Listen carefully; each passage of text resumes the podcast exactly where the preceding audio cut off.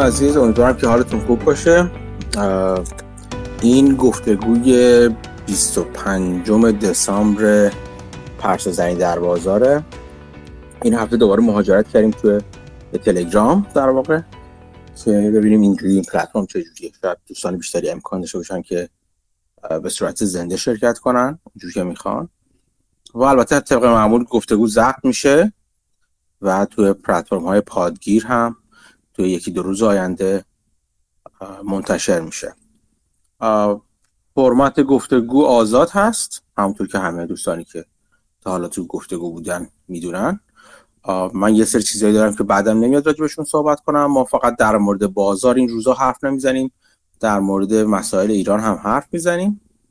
و اینکه دیگه چی می‌خواستم بگم؟ اینکه همین این جلسه احتمالا یعنی احتمالا که حتما آخرین جلسه سال 2022 میلادی ماست. و اینکه همین گفتگو فرمتش هم تو گفتم آزاد هر کدوم از دوستان بخوان می‌تونن دستشون رو بالا ببرن و صحبت کنن اگر بخوان. همین به همین راحتی.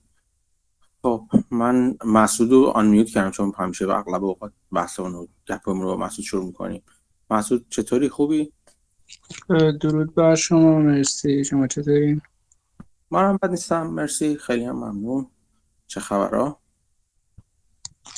خبران که اگه به روال عادی شروع کنیم با وقایع ایران خب صدومین روز این انقلاب اعتراض خیزش مردمی هر چیزی که اسمش می‌ذاریم گذشت و روزای اول یادم تو همین گفتگو حرف می‌زدیم. من خودم جزی کسایی بودم که فکر می‌کردم با تجربه سال 88 که داشتیم تو ایران که این به زودی جمع میشه و صرفا فرکانسش داره بیشتر میشه و زودتر و زودتر اتفاق میفته. ولی خب فراتر از انتظار کل دنیا فکر کنم بوده این اعتراضات و خیزش انقلابی اخیر و امیدوارم که هرچه زودتر به نتیجه برسه. ممنون. مرسی. آره صد روز گذشته. خیلی اتفاق افتاده خیلی اتفاقای دردناک افتاده خیلی موفقیت افتاده موفقیت اتفاق افتاده به نظر من. خیلی رکودها و رخوتها به نظر من از بین رفته. یه سری یه باوری به اینکه میشه کاری کرد باوری به اینکه هنوز مردم با همدیگه پشت همدیگه می‌تونن وایسن. اینا خیلی اتفاقات خوبیه. خود من یکی از خب یکی از میشه گفت دلایل بیرون اومدنم از ایران که منم خیلی بی دیر بیرون اومدم از ایران. یعنی مثلا به دوستان و همرده های خودم که نگاه می‌کنم من تقریبا جزو آخرین نفرایی هستم که بیرون اومدم از ایران. ماجرای 88 و بعدش بود دیگه. که دیگه یعنی یه جایی که هیچ به نظر من می‌رسید که هیچ امکانی برای کار نمونده امکانی برای بهبود نمونده و از اون بعد من به این باور رسیدم که حالا سراشیبیه دیگه. سراشیبی بدی هم هستش. ولی خب این اتفاقا خیلی اتفاقای مهمی بود دیگه. یعنی نه اینکه حالا این باور خیلی خدشه دار شده باشه همچنان فکر می‌کنم این مسیری که اگر رها کنیم این مجموعه که این در کشورمون به سمتش داره میره مسیر رو به پایینی هست. ولی این اراده جمعی که شکل گرفته برای یک بار دیگه و, و این میشه گفت باوری که به این نتیجه برسن و این براشون مشهود بشه که چه اتفاقی داره براشون میفته هرچند هنوز خیلی به نظر من راه داره تا اون چیزی که من فکر می‌کنم واقعا برسه دید اکثریت و دید جمع. چون همچون دیدی باعث جمعیت میلیونی تو خیابون به نظرم میشه. اون چیزی که حداقل من عقیده من هستش. و عقیده خیلی دیگه هم شاید حتی بیشتر بیشتر از من اینطور بوده و پی پیچتر از من مطمئنا. نه آدم خنگی هستم اصولا تو این چیزا. ولی آره این اتفاق به نظر من اتفاق بزرگی هستش دیگه. که داره رخ میده. تو زمان مهمی ما زندگی می‌کنیم دیگه. و امیدوارم که شاهد اتفاقهای خوبم باشیم. و البته آسون نخواهد بود. به هیچ عنوان اتفاقات خوب اگر قرار بیفته نه ارزون خواهد بود نه آسون خواهد و باید آماده خیلی شرایط سختتر از این بشیم که پیش رو تا حالا گذشته. وقتی میگم بشیم من که در سال امن نشستم. یعنی واقعا اینو این, این دید رو دارم که اون کسانی که تو واقعا تو توی ماجرا هستن تو بد ماجرا هستن در حال از خودگذشتگی هستن در مورد اونا دارم میگم. و نگاه من فقط نگاه تحسین آمیزه واقعا به مردم. واقعا نگاه تحسین آمیزه چه اونهایی که از دست دادیم و شجاعانه در واقع تا آخرین لحظه ایستاده بودن چه چه آدمایی که هنوز دارن علیرغم تمام خطرها این خطر رو به جون خودشون می‌خوان که برای زندگی بهتر وارد معرکه بشن چه اونهایی که از پی خواهند اومد و واقعا جز تحسین برای اینها من هیچی ندارم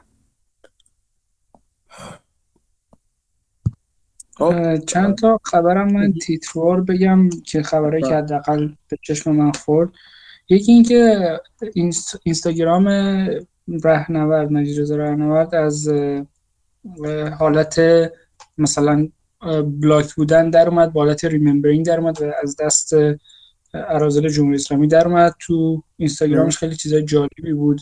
حالا از ارادتی که به حکومت پهلوی داشته تا تتوی بزرگ شیر خورشیدی که روی ساعد دست چپش بوده. همون دستی که شکسته بود و دورش رو بله. پیچیده بودن. توی اعتراضات و خب توی فیلم ها و اینها و از اینکه گفته بالای قبرم قرآن نخونین و نماز نخونین اینا فیلم گرفتن که مثلا مسخره بکنن بگن اینو بیدینن یا هر چی و فکر می‌کنن گروهی از این چیزا خوششون میاد. ولی با این حال جرأت نکرده بودن تتوی روی دستش رو منتشر کنن و بگن این طرفدار نظام سابقه. با اینکه تا تونستن این چهل سال بعدی گفتن از نظام سابق همچنان میترسن از این نظام. که این هم جالب بود. ادامه همچنان تو سیستان بلوچستان ادامه داره. دو نفر به نام های ریگی و رئیسی رو ادام کردن در هفته ای که گذشت. و توی ایزه اتفاقاتی داره میفته. حمله کردن به گروهی از مردم. به چند نفر تقریبا با دسته خالی میگن آمارا میگن 500 نفر بودن. حمله کردن توی روستایی به این چند تا جوون و با آرپیچی و اینا عکسش احتمالا دیدین به اون خونه تیر اندازی کردن که اینا رو بکشن و یه نفرم که به اینا پناه داده بود کشته شد. خیلی از جووناشون میگن فرار کردن تو کوهستان اینا قایم شدن. خیلی رو بازداشت کردن تو ایزه که بایکوت خبری هست که خیلی پخش نشده. بحث این کشیدن پول بود که حالا ویدیو داره بیشتر میشه که هر آبربانکی میرن دیگه پول نقد نداره زارن کمپین داره قدرت می‌گیره و قیمت دلار هم خب خیلی رفته بالا. و در کنار اینا یه جنایتی که افغانستان انجام داده که این رو هم آدم نمی‌تونه دنبال حقوق زنان و آزادی باشه و ندیده بگیره. اینه که دختران از رفتن دانشگاه باز داشتن تو کل افغانستان و اینکه ادارات حتی خصوصی رو هم در کنار دولتی ممنوع کردن از استخدام هر زنی. این عملا یعنی راه درآمد و زندگی زندگی شرافتمندانه رو عملا برای همه زنها بستن که این هم قابل بازو کردن هست. بله ماجرای افغانستان ماجرای درد دردناکیه. حالا تو بخش درآمدیش در بخش درستی که اشاره کردی. ولی جدای از درآمد در کنار درآمد اصلا آزادی آدم ها این این که هنوز تو قرن 21 در حالی که چه می‌دونم ما واکسن mRNA درست می‌کنی؟ در که بزرگترین اکتشافات و اختراعات انجام میشه. هنوز ای تو دنیا هستن که انقدر پوسیده مغز و اینقدر کودن هستن. واقعا چیز عجیبیه چیز غریبیه واقعا تو دنیا.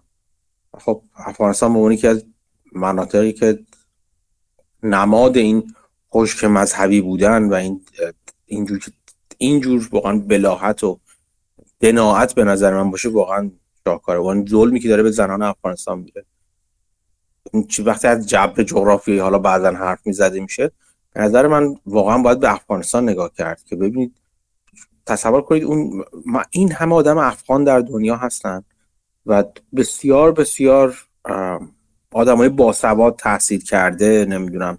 خیلی آدمای واقعا آدمای خفن کم نداره افغانستان.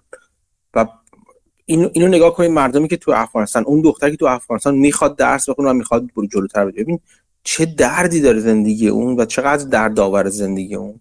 کسی که می‌فهمه که باید جلو بره و می‌خواد که جلو بره زندگیشو تغییر بده می‌خواد که درس بخونه اونو جلوشون می‌گیرن واقعا واقعا یه چیز عجیب غریبیه واقعا. من هر وقت فکر می‌کنم عصبی میشم از فکر کردن به این ماجرا. آره باید باید از افغانستان و مظلومیت زنان افغانستان واقعا حرف زد.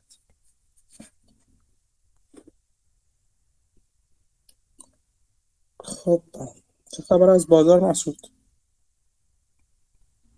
بازار هم که سقوط تسلا و دست دست زدن جناب ماسک رو می‌بینیم یه ویدیو یه فایل صوتی خودتون گذاشته بودیم که می‌گفت من دیگه سال بعد که قطعا سهام تسلا نمیفروشم سال بعدش هم احتمالا نمیفروشم و این قول رو میدم و از این داستان ها نشون میده که پایین رفتن قیمت سهام داره درد می‌گیره.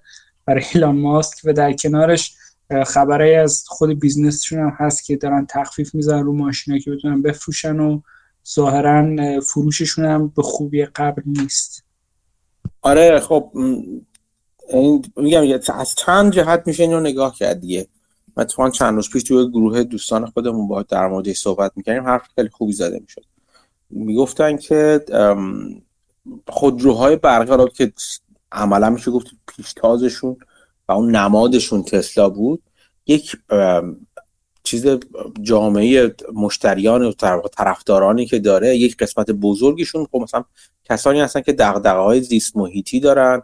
براشون مهمه که مثلا چه اتفاقی میفته قشر تحصیل کرده که جدا از این که به عنوان گجت و به عنوان یک چیز تکنولوژی نمی‌دونن جدا از اون فکر می‌کنن که یک کار اخلاقی دارن می‌کنن با در واقع انتخاب خودرو الکتریکی و اینا. و خب یک یک تفکر خاص یعنی یک یک مختصات ذهنی خاصی دارن. بعد این اواخر مخصوصا بعد از ماجرایی که حالا توییتر رو خرید و اینا و بعد حرفایی که زد بعد چه توی توییتر مثلا چه می‌دونم از این مثلا گفت صحبت از این کرد که به ترامپ مثلا پلتفرم بده دوباره اگه خواست حرف بزنه. خب اینا همه اقداماتی بود که قسمتی از طرفداران مثلا محیط زیست رو باعث ریزششون شد. بعد ادامه پیدا کرد مثلا در مورد فاچی گفتش مثلا گفت فاچی باید نم چی بشه؟ باید محاکمه بشه و اینا توییت زد. بعد دیگه دو ادامه داد دوباره کرد وقتی فایل توییتر رو منتشر کرد. در مورد اینکه حالا مثلا چه می‌دونم دوباره ماجرای هانتر بایدن آورد بیرون که مثل رقم بر چیز چیز طرفداران دموکرات ها چون چیز نقطه ضعفی که از اون طرف طرفداران حالا ترامپ استفاده می‌کنن برای اینکه نشون بدن که چقدر اینا در حال لاپوشینی هستن اون چیزی که به سوامپ ازش اسم می‌برن اون در واقع گندابی که از نظرشون سیاست مدارای سنتی ایجاد کردن اینا همه همه و همه به سمت این بود که قسمتی از طرفدار در واقع مشتریان اخلاق اخلاقی شد. حالا منظورم اخلاق منظورم این نیستش که کاری که اونا می‌کنن اخلاقیه کاری که افراد دیگه می‌کنن غیر اخلاقی. کسانی که بر اساس مبانی اخلاقی انتخاب تسلا رو کردن درست و غلطش اصلا کاری تسلا رو انتخاب می‌کنن اینا همش باعث ریزش شده دیگه. یعنی همه همه و همه براشون در واقع تسلا از چشمش افتاده و من اینو می‌بینم. چه تو توییت های مثلا چون تو حلقه های هم نزدیک هم دور اینا هستم چه تو financial شون چه غیر financial شون هستم دیگه. اینا همه هست به حالا اونها برگشتن نگاه کسانی که حالا شورت کننده های تسلا که به صورت financial مخالف قیمت تسلا در چیز فعلی بودن رو که اونا به چند دسته تقسیم شدن. یه اون افرادی بودن که مثلا می‌گفتن که تسلا انقدر نمیارزه به دلیل اینکه مثلا چه می‌دونم همون صحبتی که چندین چند بار کردیم دیگه که مثلا چه می‌دونم یه خودروساز هستش این خودروساز مگه چقدر می‌خواد در دنیا در چقدر از سهم خودرو دنیا رو می‌خواد تولید کنه که الان این ارزش گذاری براش شده و غیره و غیره؟ چون کسانی که خیلی اونورتر می‌رفتن حتی و معتقد به این بودن که کاری که تسلا و ماسک مخصوصا انجام میده تنه به تنه فراد و در واقع تخلف مالی می‌زنن. از چه از اینکه انگولک کردن در مرز قانونی صورت مالی بگیر تا مثلا کارهایی که خود ماسک می‌کنه مثلا افشاهایی که می‌کنه اقداماتی که می‌کنه چیز رو منیپولیت کردن و انگولک کردن قیمت سهام می‌کنه و اونا هم هم چیز دارن این, این یعنی تا این حد جلو می‌رفتن. اونا که در واقع از نظر مالی مخالف ارزش گذاری فعلی و قیمت فعلی قیمت سهام تسلا بودن. حالا اون افرادی که اون ور پشت از نظر اخلاقی ماسک کردن من می‌بینم توییت هایی که میان توییت های گذشته این افراد این وریو دارن ریتوییت می‌کنن بعضن. یا همون مفهوم ها و همون موضوعاتی که این افراد از مثلا چه می‌دونم یک سال پیش بیشتر از یک سال پیش دو سه سال پیش تو توییتر رو اینا می‌گفتن همونا رو دارن میان به یه بیان دیگه و بیان جدیدی دارن در واقع می‌نویسن. در واقع یک اتحاد و alliance و هم همجهتی های چیز جدیدی داره شکل می‌گیره علیه تسلا.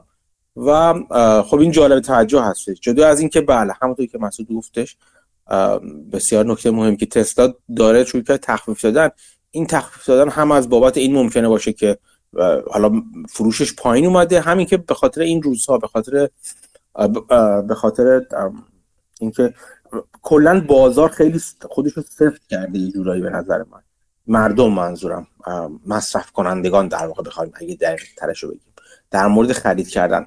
چون صحبت های از ریسشن میشه صحبت های از رکود و اینا میشه در آینده نزدیک در سال 2023 و مردم هم اینو احساس می‌کنن که سختتر شده. جدا از این که حالا در واقع جو اینطور هستش جدا از اون افزایش نرخ بهره ها اینکه دارن اون کسانی که نرخ مثلا وام های با نرخ متغیر گرفتن دارن می‌بینن چه داره بهشون فشار میاد. تورم بالا هست همچنان. هرچند ترند رو به پایینی شروع کرده داشته باشه ولی همچنان قیمت ها نسبت به قبل بالاتر هستن. یه نمونه یکی از نموداری که من این دفعه گذاشتم در دیشب داشتم میخوندم و میذاشتم مربوط به میزان در واقع نرخ واقعی دستمزد پسش بعد از در تعدید بعد از کم کردن تورم. آنجا می‌بینیم که نرخ نرخ رشد دستمزدها منفی بود. یعنی واقعا مردم دارن قیمت بالاتری رو حس می‌کنن چون دستمزدشون همراه و همگام با تورم بالاتر نرفته. و اینا اینا باعث میشه که مردم خودشون تعمل و رنگ بیشتری داشته باشن در مصرف کردن. اینا رو ممکنه تسلا حس کنه. به جز اینکه باز دوباره تورم در مورد حاشیه سود کلا خودروسازا داره فشار میاره که باز من چند تا مقاله و دو تا مقاله گذاشتم در طول هفته گذشته. آنجا نشون دادم که چجوری کلا خودروسازا تحت فشار هستن. با اینکه قیمت خودروهای دست دوم داره پایین میاد به دلایل مختلف ولی همچنان اونقدر که اون اومده پایین قیمت خودروهای نو در واقع چیز نشون نمیدن از خودشون. یعنی اون تورم خودشون رو دارن و در واقع هنوز گرون هستن برای مردم. همینا باعث میشه که مردم کمتر بخوام بخرن به صورت خلاصه بگیم. مردم دارن محتاطانه در واقع خرید می‌کنن. توی چیز هم اگر نگاه کنیم باز دوباره توی متن متنی که در مورد گزارش آربیس گوشم یک نکته در مورد این اشاره کرده بود که ماه نوامبر اصولا قیمت چیز میزان خودفروشی پایین اومده بود. مخصوصا ما این جالبی که ماهی هستش که ماهی به که به قول معروف بلک فرایدی و جمعه سیاه هستش که یکی از رویدادهای بزرگ خرید و اینا حساب میشه توی آمریکای شمالی مخصوصا. و این ضعیف بودن نشون میده که حالا مردم خیلی احتیاط کنن هر چند ماه قبلش خوب بود و خیلی وقتا به قول معروف مردم به نظر من داشتن سعی می‌کنن اون چیزایی که فکر می‌کنن قیمتشون بالاتر میره رو بخرن. همون نگاه به انتظار تورم. اون مفهوم انتظار تورم رو داشتن. و خب حالا باید دید که این این روند چجوری ادامه پیدا کنه تو خودروسازا خیلی خوب خودشو داره ماجرای تورم نشون میده و خب جالب هست از این نظر. به جز اینکه من حالا من هنوز نخوندم اینو جای اگه تو خوندی یا کسی دیگه خونده مسعود به من یادآوری کنید. ولی در موردی که ماست شما جای دیدید من کاملا دنبالش نگشتم. که اون سهامی که فروخته 4 میلیارد بودن. فروخته فروخته برای چی فروخته چی کار می‌خواد بکنه یا نه؟ تا جایی که من دیدم کسی چیزی نگفته. تنها اسپیکولی تنها صحبت هایی که شنیدم که ماسک داره تسلا رو به عنوان یه ATM می‌بینه دیگه. هر موقع پول لازم داره سهام میفروشه. ولی خب جای ندیدم توضیح. آره منم ندیدم بگی. ولی خب اون اون ماجرای چیز هست دیگه. اون ماجرا که یه بار یکی دو بار من بهش اشاره کردم در مورد اوراق بدهی بانکی توییتر که در واقع اون قسمت بدهی خرید توییتر رو تشکیل داد اون هست دیگه. اونا قیمتشون به شدت زیر قیمته و خب می‌تونه یک جور سرمایه گذاری خیلی خوبی برای هر کس که بخره باشه و بتونه بخره باشه. اگر قیمت خوبی مذاکره بشه. مخصوصا اگه تو بلوک های بزرگ مذاکره بشه احتمالا قیمتش ممکنه قیمت توافقی حتی پایینتری هم باشه و یه ییلد خوبی هم بده دیگه. یعنی احتمالا اگه ماسک می‌دونسته که چه سهام تسلا اونقدر ییلد نداره در آینده تا مثلا اون بخریم. این به عنوان یک احتمال من دارم مطرح می‌کنم که ممکنه سهامش فروخته باشه که بدهی توییتر رو باز خرید کنه که بعد بتونه با چیز قیمت بالاتری دوباره بفروشه تو بازار. بعدا. آره ولی اگه فرض کنیم توییتر ورشکستن بشه از اون ماست داره یه جورایی تضمین می‌کنه که تو کمپانی که بعد از ورشکستگی میاد کویتش از دست میده همچنان یه بخش بزرگیشو برای خودش نگه میداره. آره ممکنه ممکنه اینم باشه ممکنه اینم باشه. نمی‌دونم واقعا به نظر میره به نظر من نمی‌رسی که توییتر الان در خطر ورشکستگی باشه. خود گفت ممکنه ورشکسته بشیم چون خیلی ها advertisement ها عملا برداشتن و pause کردن و خیلی مشکلات دیگه. حالا شاید غلو می‌کنه ولی مثلا می‌خواد justify کنه که چرا کارمند دارن اخراج می‌کنن و تغییر میدن و پول می‌گیرن یا حتی رو پایین تر بیاره. آره همه اینا ممکنه باشه آره. ولی خب یه درصدی هم میشه احتمال داد که ممکنه راست بگه. خب بگم که همه این این جور رفتارهای چیزشه دیگه. نمیشه بهش از نظر چیز اطمینان کردش. از نظر اینکه شما آیا می‌خواین با کسی مثل ماسک پارتنر بشین توی یه کسب و کار یا نه خیلی من علاقه من شخصا علاقه ندارم. هر قدر هم که کاری که می‌کنه کار خوب و بزرگ و فلانی باشه. ولی به عنوان پارتنر ته تهش تصمیم گیری در مورد اینکه شما می‌خواین پارتنر اون آدم شریک اون آدم بشین در اون در واقع کسب و کاری که وجود داری یا نه من علاقه از این نظر مدت ها تکلیفم با, با در واقع فعالیت های ماسک روشن کردم دیگه به همین دلیل ها و ولی خب همچنان از از دور به عنوان یک ماجرای جالب و اینکه اتفاقات جالبی چه حول چه اطراف اون کسب و کارهاش و چه خود کسب و کار کسب و کارهای بسیار جالبی هستن و نوع مدیریتش هم مدیریت جالبی است. تماشاشون می‌کنم بدون اینکه بخوام واردشون بشم اتفاقا یه پادکست گوش میدم در مورد بورینگ کامپانی این ایده که ماسک می‌خواست تونل بسازه زیر زمین برای انتقال سریعتر شهرها حذف ترافیک عملا ایدهش به هیچ جا نرسیده و عملا کمپانیش و اون جاهایی که قولم داده بود می‌سازه و اینا عملا bid نداده اون final proposal ش و اینها رو. ولی خب صداشو خیلی در نمیارن. یاد جمله بافت افتادم که می‌گفت وقتی یه industry reputation ی داره مثلا reputation بدی داره یه CEO ی خیلی reputation خوبی داره وقتی این دوتا به هم می‌رسن این reputation industry ه که حفظ میشه. مثلا الان تو قضیه social media خب اون عدم محبوبیت CEO یی که تو اون زمین کار می‌کنن خوب روشنه. امثال زاکربرگ و غیره که همه مردم ازشون متنفرن. و ماسک رفت اونجا و بعد از چند هفته به سرعت دید که چجوری داره نقطه هدف حمله چپ و راست و همه قرار می‌گیره و خب بی صدای بی صدا که چه کنه ولی خب عملا داره position رو ول می‌کنه و می‌خواد بیاد بیرون از این اینداستری چون دیده که کار اون نیست. منظورت از اینداستری چه اینداستری هستش اینجا؟ سوشال میدیا هر کی که توش فعالیت می‌کنه و قدرتی داره مجبور میشه وارد کانتنت مودریشن بشه و یه چیزایی بخواد سانسور کنه یه چیزایی رو نکنه و به سرعت منفور میشه تو افکار عمومی. و ماسک هم خب به نوعی محبوب بود دیگه ولی وقتی وارد این شد به سرعت دید که داره منفور میشه. آره چیز مقال معروف میگن slippery slope دیگه. مسیر لغزنده و خطرناکیه. مسیر social media و مدیریت پلتفرم های social media قسمت بزرگیش هم همون جدا از چیزش. آره، یعنی یک قسمت اصلیش مورد دعوایی که همیشه در طول تاریخ بوده و خواهد بود در مورد آزادی بیان. اینکه تا چه حد هستش کی می‌تونه تاثیرگذار بشه چه کسایی چه حرفی می‌تونن بزنن اینا. به جز اون بخش چیزش هم هست. به جز آزادی و بخش اخلاقی از این نظرش بخش پرایوسی این که اگه پرایوسی رو بخوایم سفت و سخت بگیریم و حفظ حریم خصوصی افراد رو خیلی جدی بگیریم و خیلی سخت بگیریم اون وقت چه چیزی برای درآمد باقی میمونه است برای این شرکت و این شرکت از کجا می‌خوان درآمد خودشون رو کسب کنن. و خب این چیزی هستی که در آینده بیشتر خواهیم دید دیگه. شما تو در تو اروپا مثلا یکی از چیزایی که در مشکلاتی که برای کسب درآمد توی برای شرکت های تبلیغاتی اینا ایجاد شده. همین مثلا استفاده از کوکی ها محدودیت استفاده از کوکی ها و غیره. این چیزی هستش که به نظر من یک روندی است که ادامه دار خواهد بود.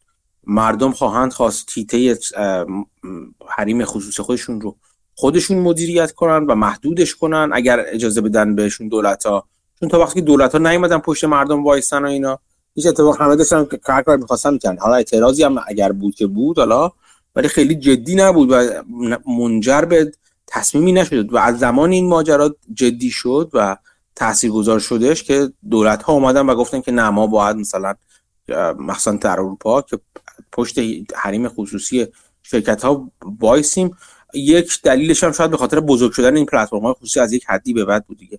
پلتفرم های سوشال مدیا یعنی تبدیل به قول های شدن. که یک جورایی دولت ها احساس کردن که باید بالاخره اینا رو دربند کنن این قول ها رو دیگه.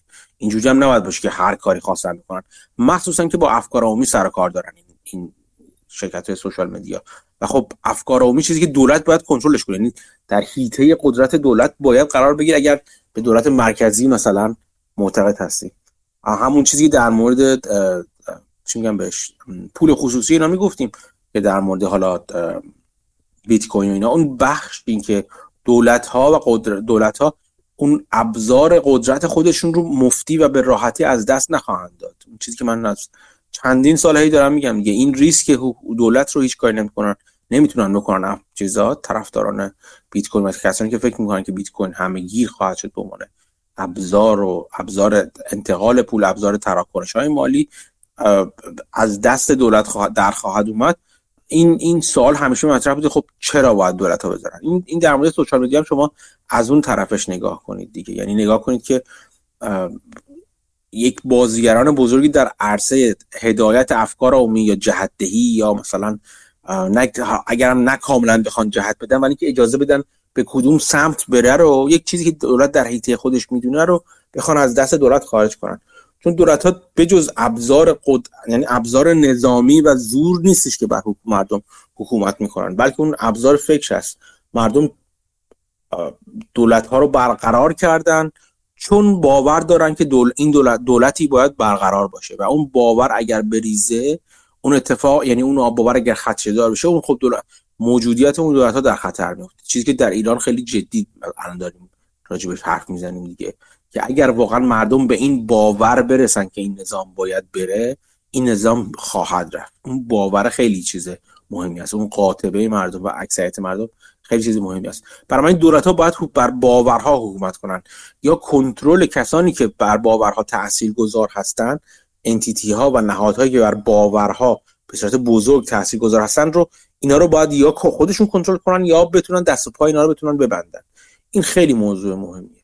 چیزی که بعضا در مورد بانک های مرکزی هم گفته میشه که مثلا میگم که شواهد نشون میده که مثلا اقدامات بانک مرکزی برای کاهش نرخ برای افزایش نرخ بهره برای مقابله با تورم این شواهد کافی نیست.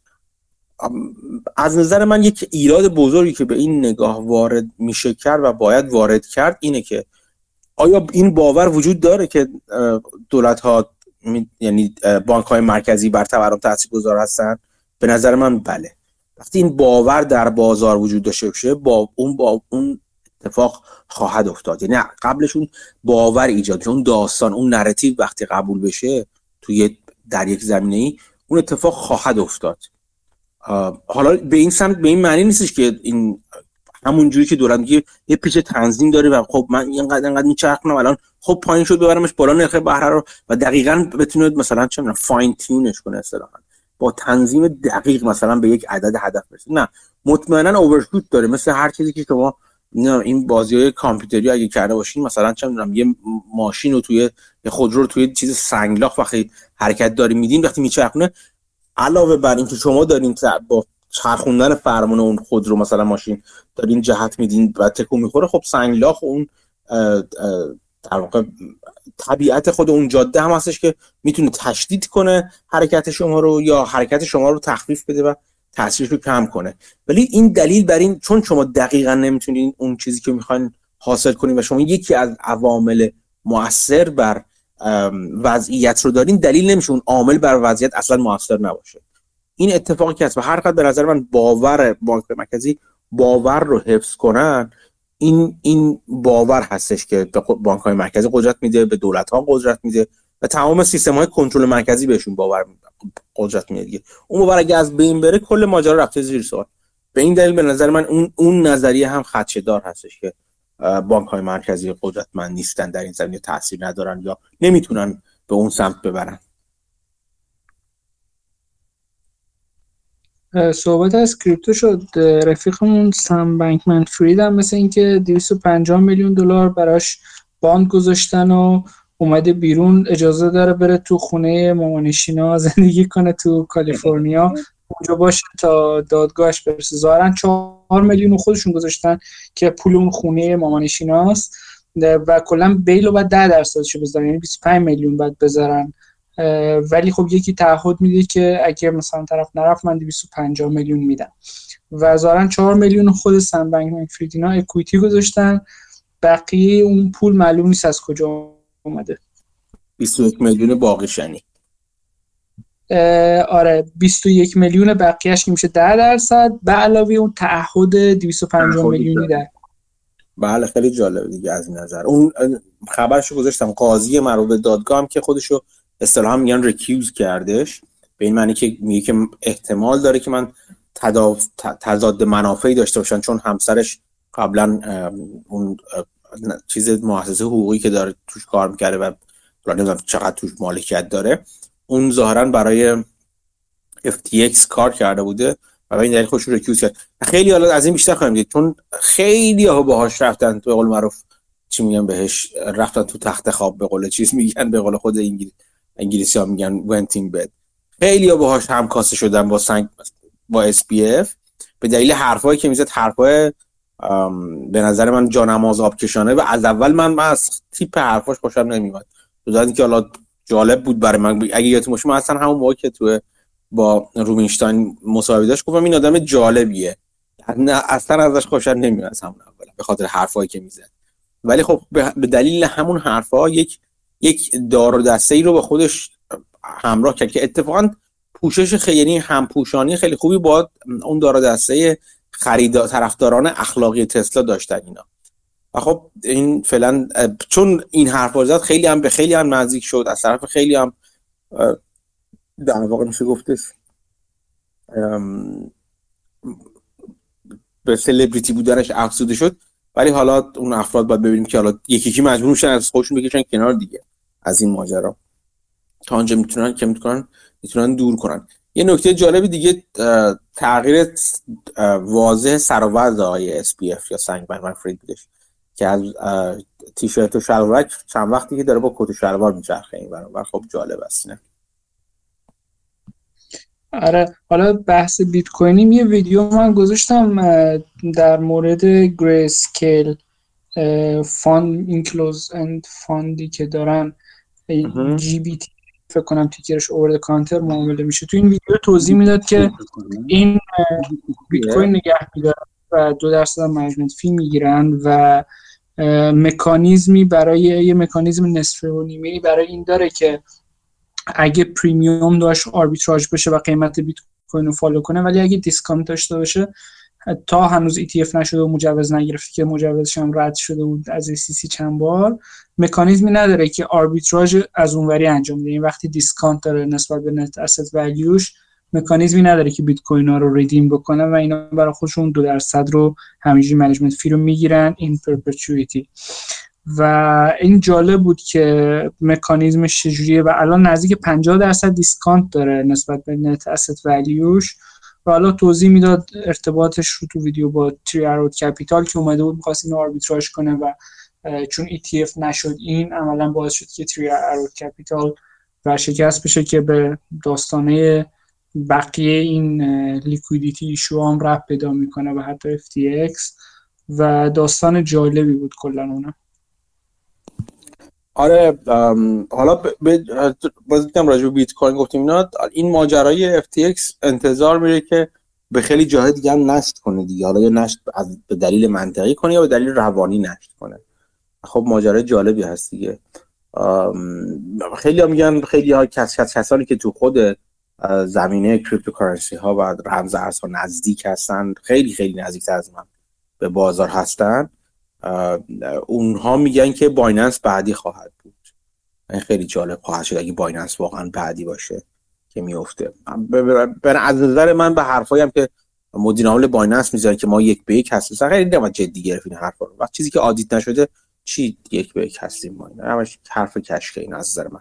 مخصوصا که auditor ش الان کشیده کنار. اصلا گفت من کلا نه تنها اون چیزشو در اون audit شو برداشته از وبسایتش audit مال بایننسشو بلکه گفت کلا دیگه با cryptocurrency کاری نداریم.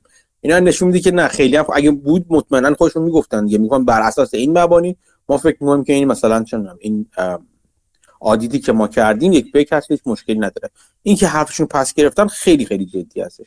و هر چقدر هم بیان افراد بگن نه اگر نمی‌دونم درآمدش انقدر اون تفاوت هم خیلی جدی بود. یعنی این به نظر من ایراد جدی هستش که من مطرح کردم اون دفعه و این تمایز بین این دوتا اینکه شرکت خوب پول در بیاره با اینکه بالانس چیزش چجوری است که اوضاع چجوری است و می‌تونه در اثر اگه یه وقت به بانک ران بشه و بخوام ملت اسیدشون بکشن بیرون تحملش بشه دو تا ماجرای کاملا جدا هستن. این همون باور هست تا تا زمان اگه باور داشته باشن مردم به سلامت و صحت این این نهاد و این شرکت خب شرکت می‌تونه ادامه بده درآمد خودش رو بیاره و مثلا یا به باد هوا بده یا مثلا حالا اون درآمد سودی خوبی که هست می‌کنن مثلا همچنان به اسست های خودش اضافه کنه و غیره و غیره.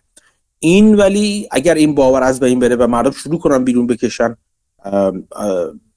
دارایی هاشون از روی این از روی این شرکت اون وقتی که تست واقعی این سلامت شرکت و هیچ ربطی به درآمدش نداره. هیچ ربطی لزوما به درآمدش نداره. دو تا ماجرای جداست. این تمایز خیلی خیلی مهمه. شرکت زیادی رو من دیدم که به قول من میگن کش فلو کاو بودن مثل گاو شیرده بودن که اینقدر یعنی خوب تولید نقد سود نقد می‌کردن. ولی ولی با اینکه با اون پول چی کار می‌کردن؟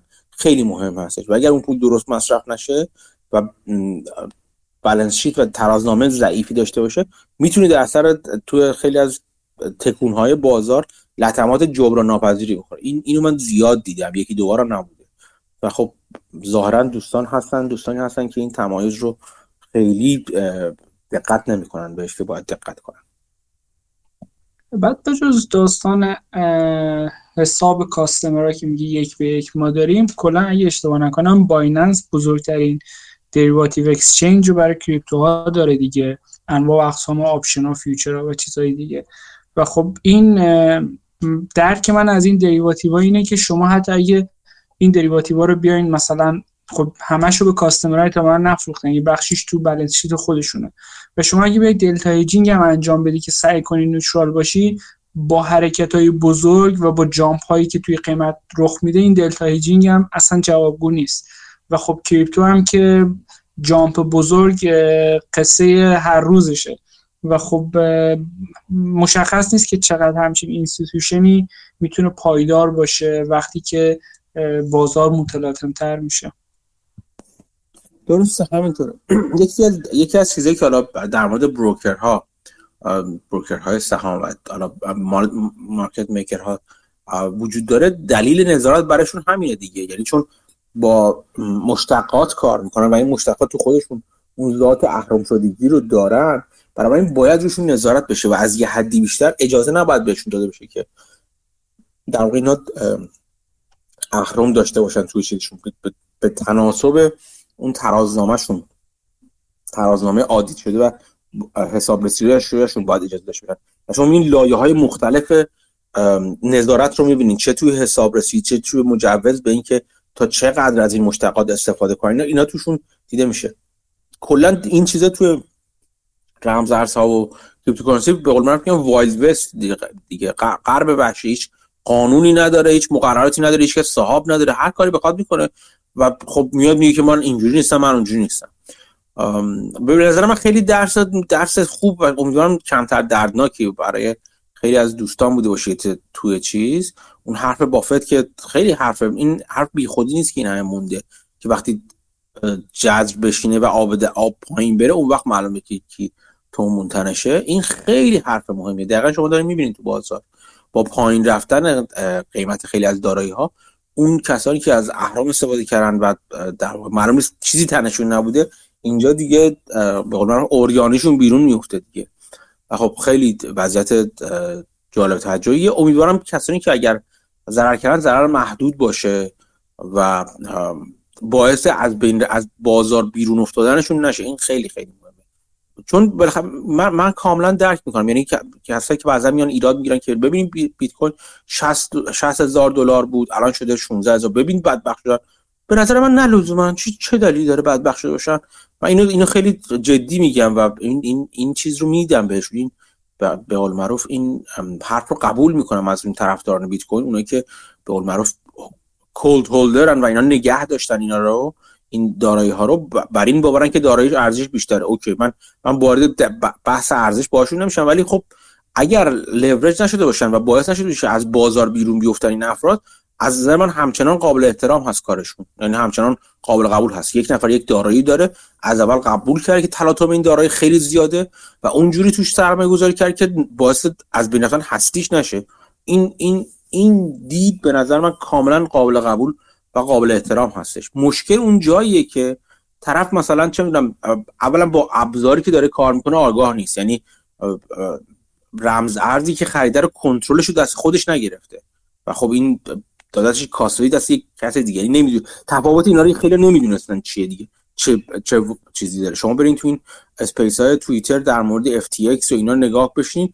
اصلا یعنی هم خندهدار هم گریه آور طرف کلا نمی‌دونه اصلا رمز ارز چیه. بحث بحث کاستودی و در واقع مالکیت نمیشه گفت. در کنترل داشتن اون دارایی رو نمی‌دونه چیه. اون نه ابزار می‌شناسه. نه مکانیزم اون که داره باش اون ابزار رو معامله می‌کنه می‌شناسه. فقط می‌دید که ای داره میره بالا ببین دارم پولدارتر میشم یعنی دیدش در همینقدر بچگانه بوده. بعد مثلا شاکی که یعنی چی؟ یعنی من بیت کوینم مال خودم نبوده مثلا.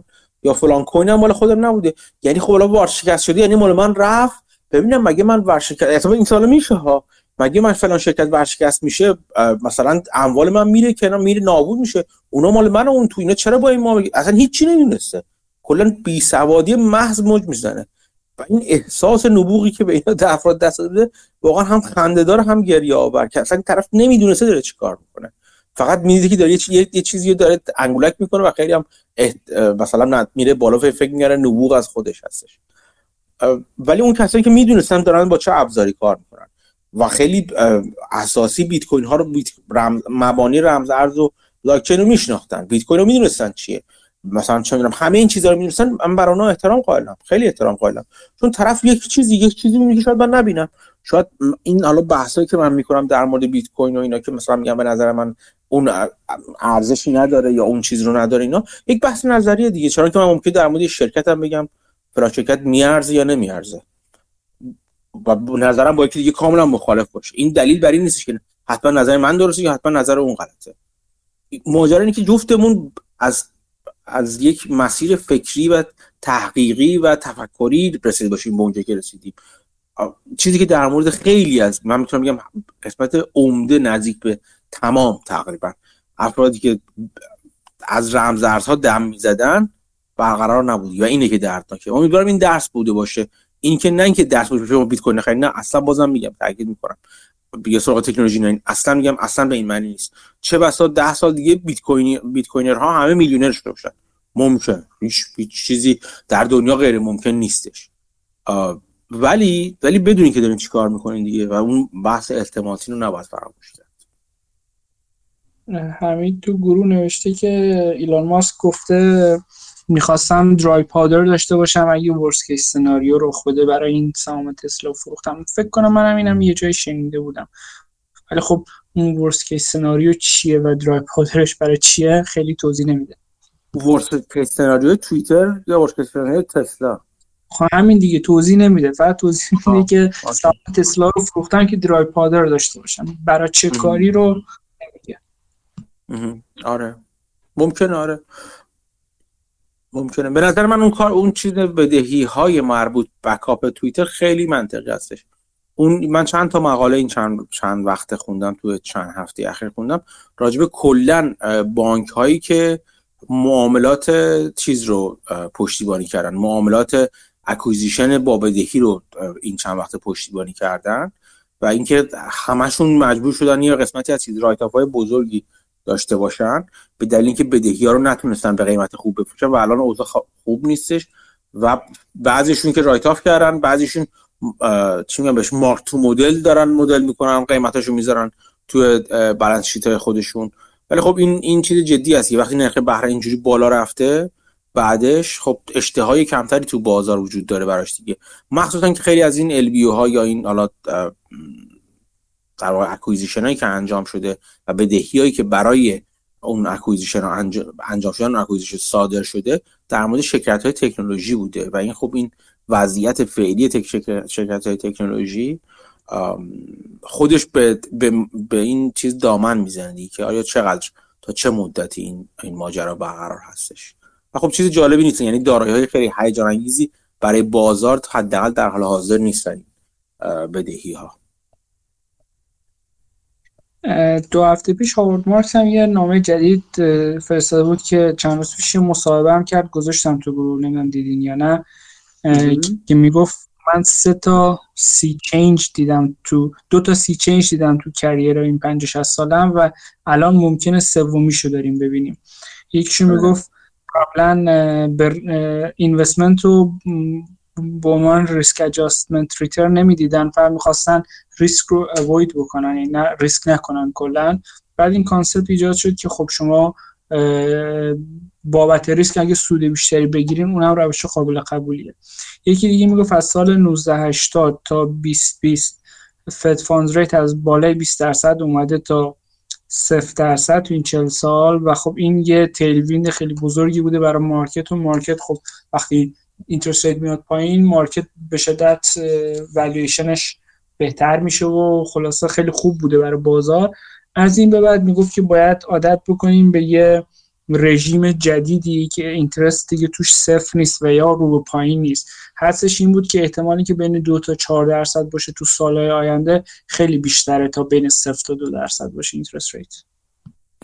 آره من اون اون چیزشو گوش دادم در واقع نخوندم گوش دادم مموشو. از همین سی چنجی که می‌گفت از همین چیز میگم بود که گذاشته رو من ندیدم چند روز آره جالب بود به نظر من. این این نگاه نگاه جالبی بودش. یه چیز جالبی من به ذهنم رسید که بگم هیچ وقت حالا نگفته بودم راجبش.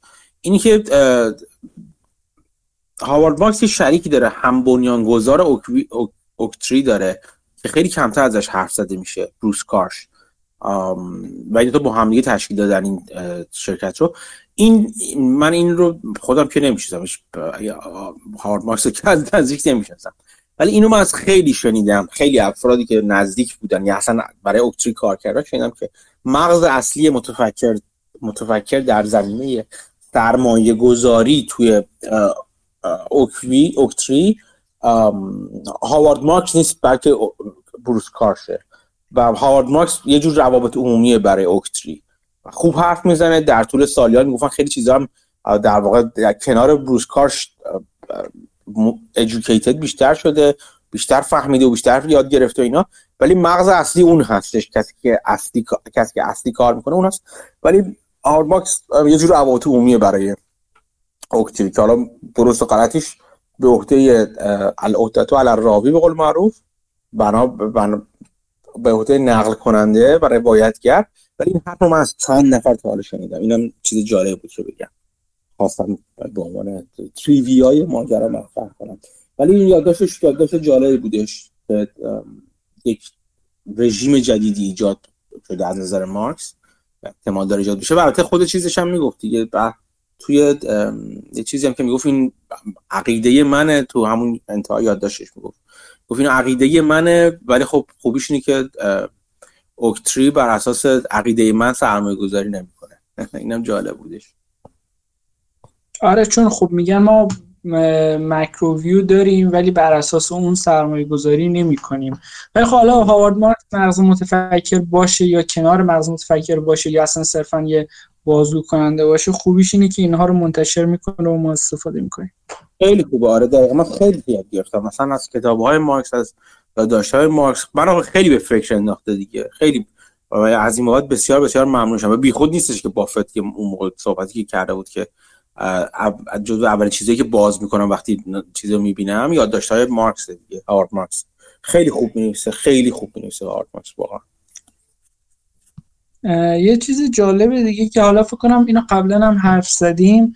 به آخر سال که می‌رسیم دو تا کلمه معمولا شنیده میشه که تاثیر هم داره تو بازار واقعا. یکی میگن سانتا رلی یعنی بازار مثلا قبل کریسمس اینا معمولا رلی می‌کنه.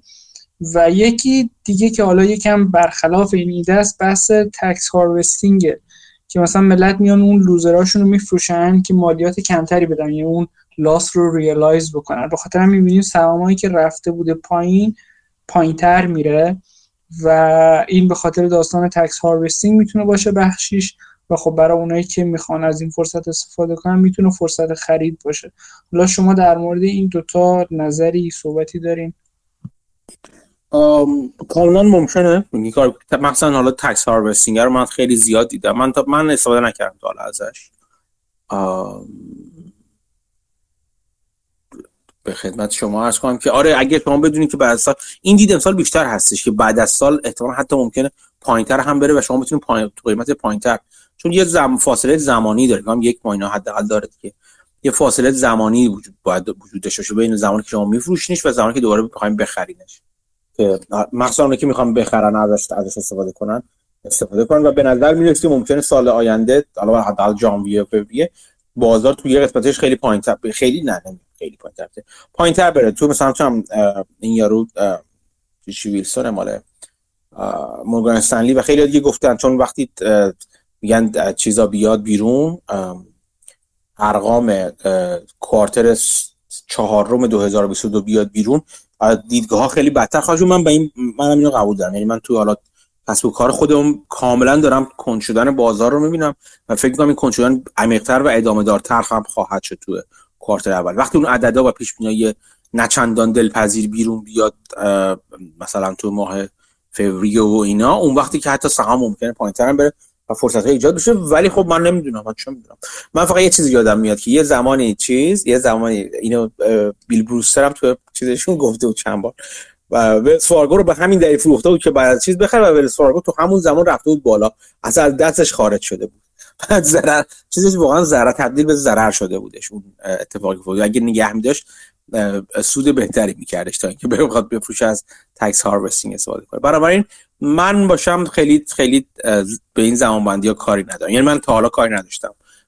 در توانایی خودم ندیدم که پیش بینی کنم یه ماه دیگه چه اتفاقی میفته دو ماه دیگه چه اتفاقی میفته بازار ممکنه بره بالا و از دست من خارج بشه اون سهام یا ممکنه پایینتر هم بره و خیلی هم چیز جذابتری ایجاد کنه. من تا حالا خودم استفاده نکردم.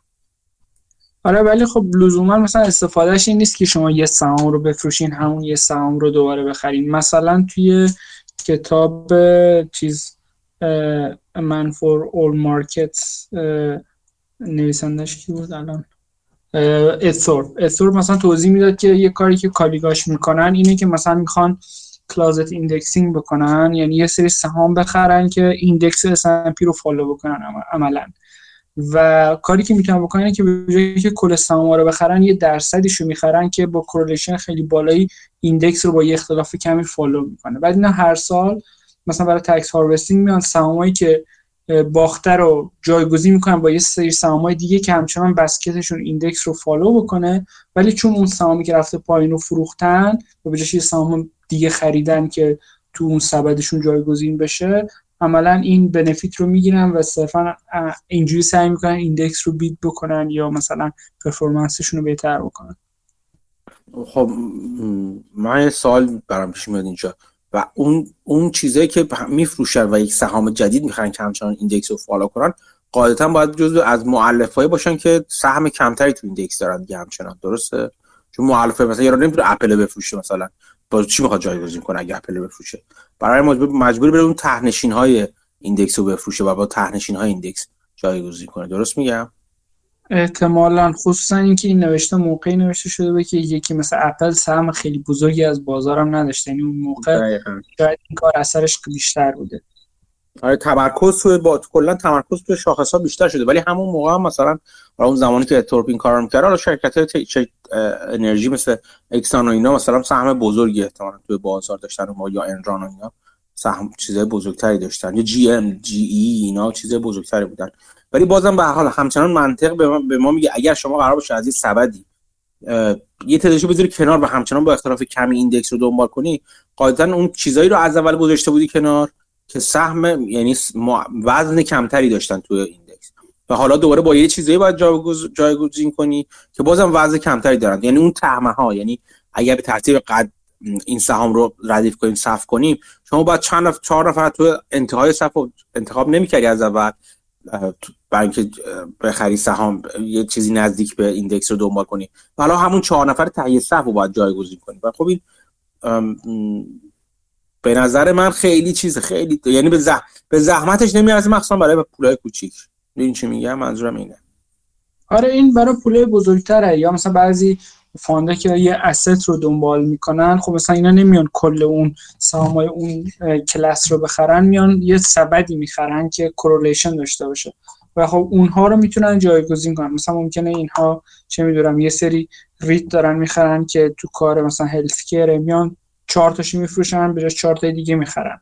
و خب اینجوری اون tax loss ه رو realize می‌کنن و همزمان اون index رو می‌تونن اون benchmark ش رو می‌تونن follow بکنن. و خب این نتیجه اینه که سهامایی که رفتن پایین پایین رفتنشون تر میشه. من این رو دارم می‌بینم تو سهامایی که خودم دارم ولی اینکه آیا دلیلش اینه یا چیز دیگه ای یه بحث جداییه. اون سهامایی که تو داری تو index هستن؟ بعضیشون قاطعا باید باشن تو index های مختلف. مثلا B. Riley داره خوب پایین میره ولی خب یه بخشی از پایین رفتن B. Riley اینه که خب یه پورتفولیو بزرگی داره از small cap ها و اونها چون دارن پایین میرن متعاقبا B. Riley هم پایین میره چون اون asset اش دارن پایین میرن. ولی خب کلا بازار رو به پایین هست دیگه. این مثلا حداقل هفته اخیر که حالا به آخر سالم نزدیکتر میشیم حس می‌کنم این رونده تشدید شدم. آره میشه گفت اگه سهامی دوست الان می‌تونیم دنبال اون چیزا باشیم. الان ایده های خب من خودم چون چیز سوم پورتفولیو سومو دارم به زودی راه میندازم. خود من مدت هاست که دنبال ایده هستم و من می‌بینم که ایده ها زیاد هستن ایده ها جا ایده های جالبی هستن. الان می‌تونه زمان خوبی برای ورود به ایده ها باشه. اگر می‌خوایم به قول میگن dip toe کنین و اون پاتون تنی به آب بزنین اون اول کار مثلا اون ورودهای کوچیکتون رو به بازار الان می‌تونید شروع کنین بعد اگه رفت پایین‌تر average down کنید یا مثلا چیز دیگه. این الان می‌تونه زمان خوبی باشه.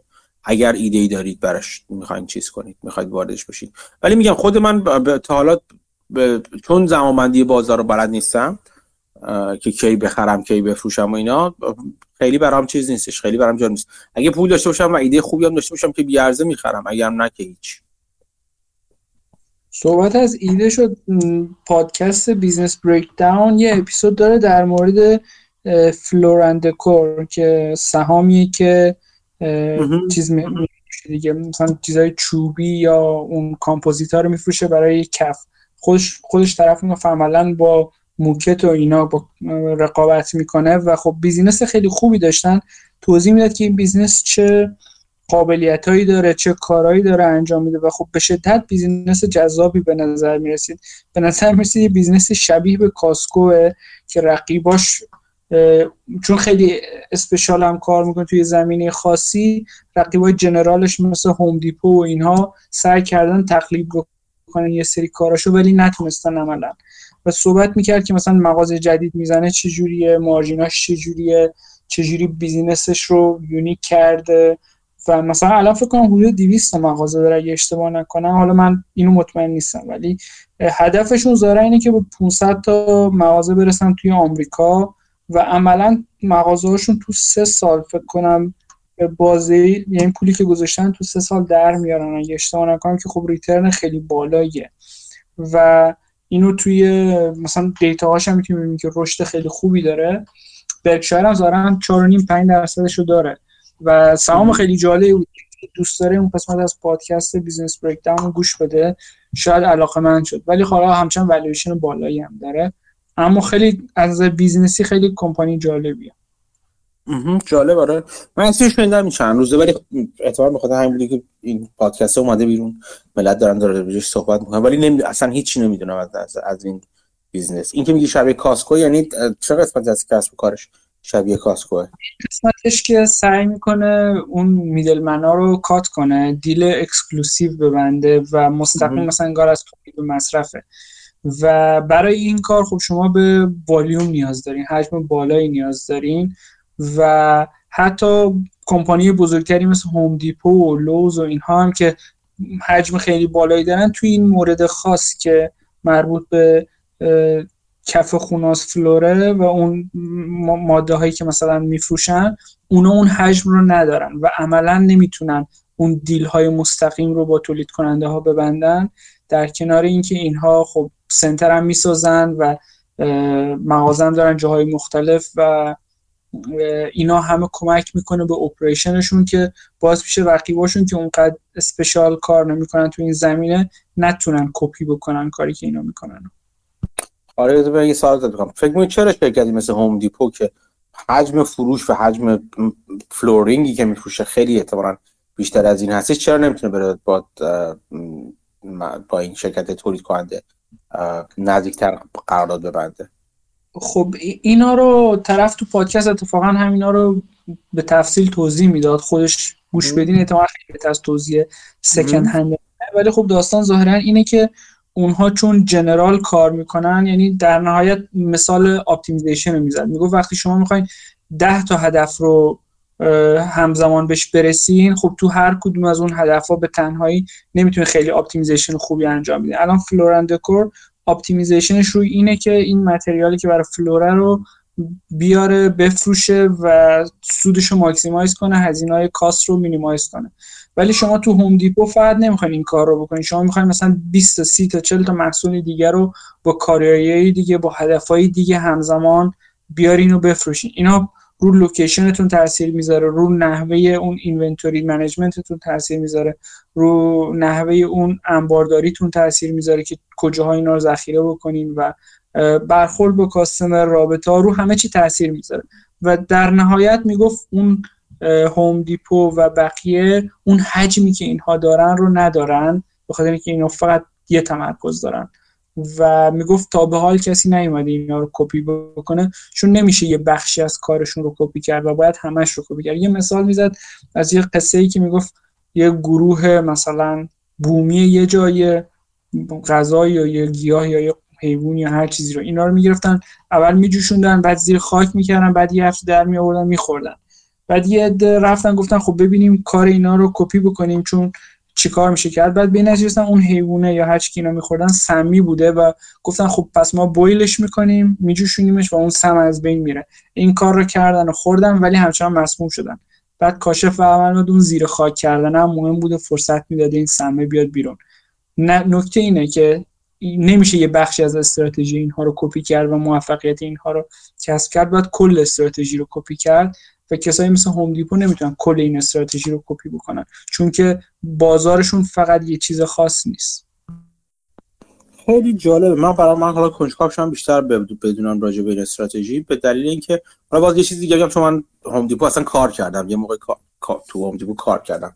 یه مدت مثلا یه تقریبا یک سالی تو Home Depot کار کردم. بخاطر می‌دونم چه جوری هستش. یه چیز جالبی که حالا باید تحقیق کنم و برای من سوال شد این هستش که Home Depot اگه بریم مثلا تو بخش رنگ تو حالا تو بخش flooring یا تو بخش مختلف کاری که می‌کنه Home Depot و Lowe's هم این کارو می‌کنه که رقیب بزرگ Home Depot باشه اینکه مثلا تو رنگ با یک یک یا دو برند اصلی رنگ در مورد خود رنگ دارم میگم.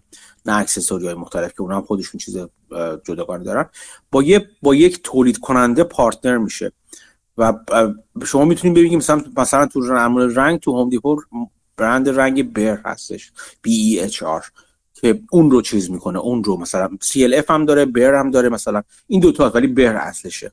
با اون برند اصلی با اون یه برند کار می‌کنه و خودشون محدود می‌کنه به اون به همین دلایلی که تو داری میگی. یعنی مثلا می‌خواد حجم بالا بخره می‌خواد به قول معروف قیمت بهتری بگیره و خیلی وقتا اون برند اصلا تبدیل میشه به برند خصوصی شرکت. یعنی بعضا تو بعضی از برند خصوص برندها عملا اون شرکت رو خریده نه در مورد رنگ. در مورد چیزای دیگه مثلا در مورد بعضی از تولید کننده های کوچیک مثلا مواد شوینده و اینا اونو خریده و اون شده تقریبا چون بهش private brand شده و شروع کرده private labeling انجام دادن. برای این برای Home Depot می‌زنه و اینو گسترش داده کم کم. خب؟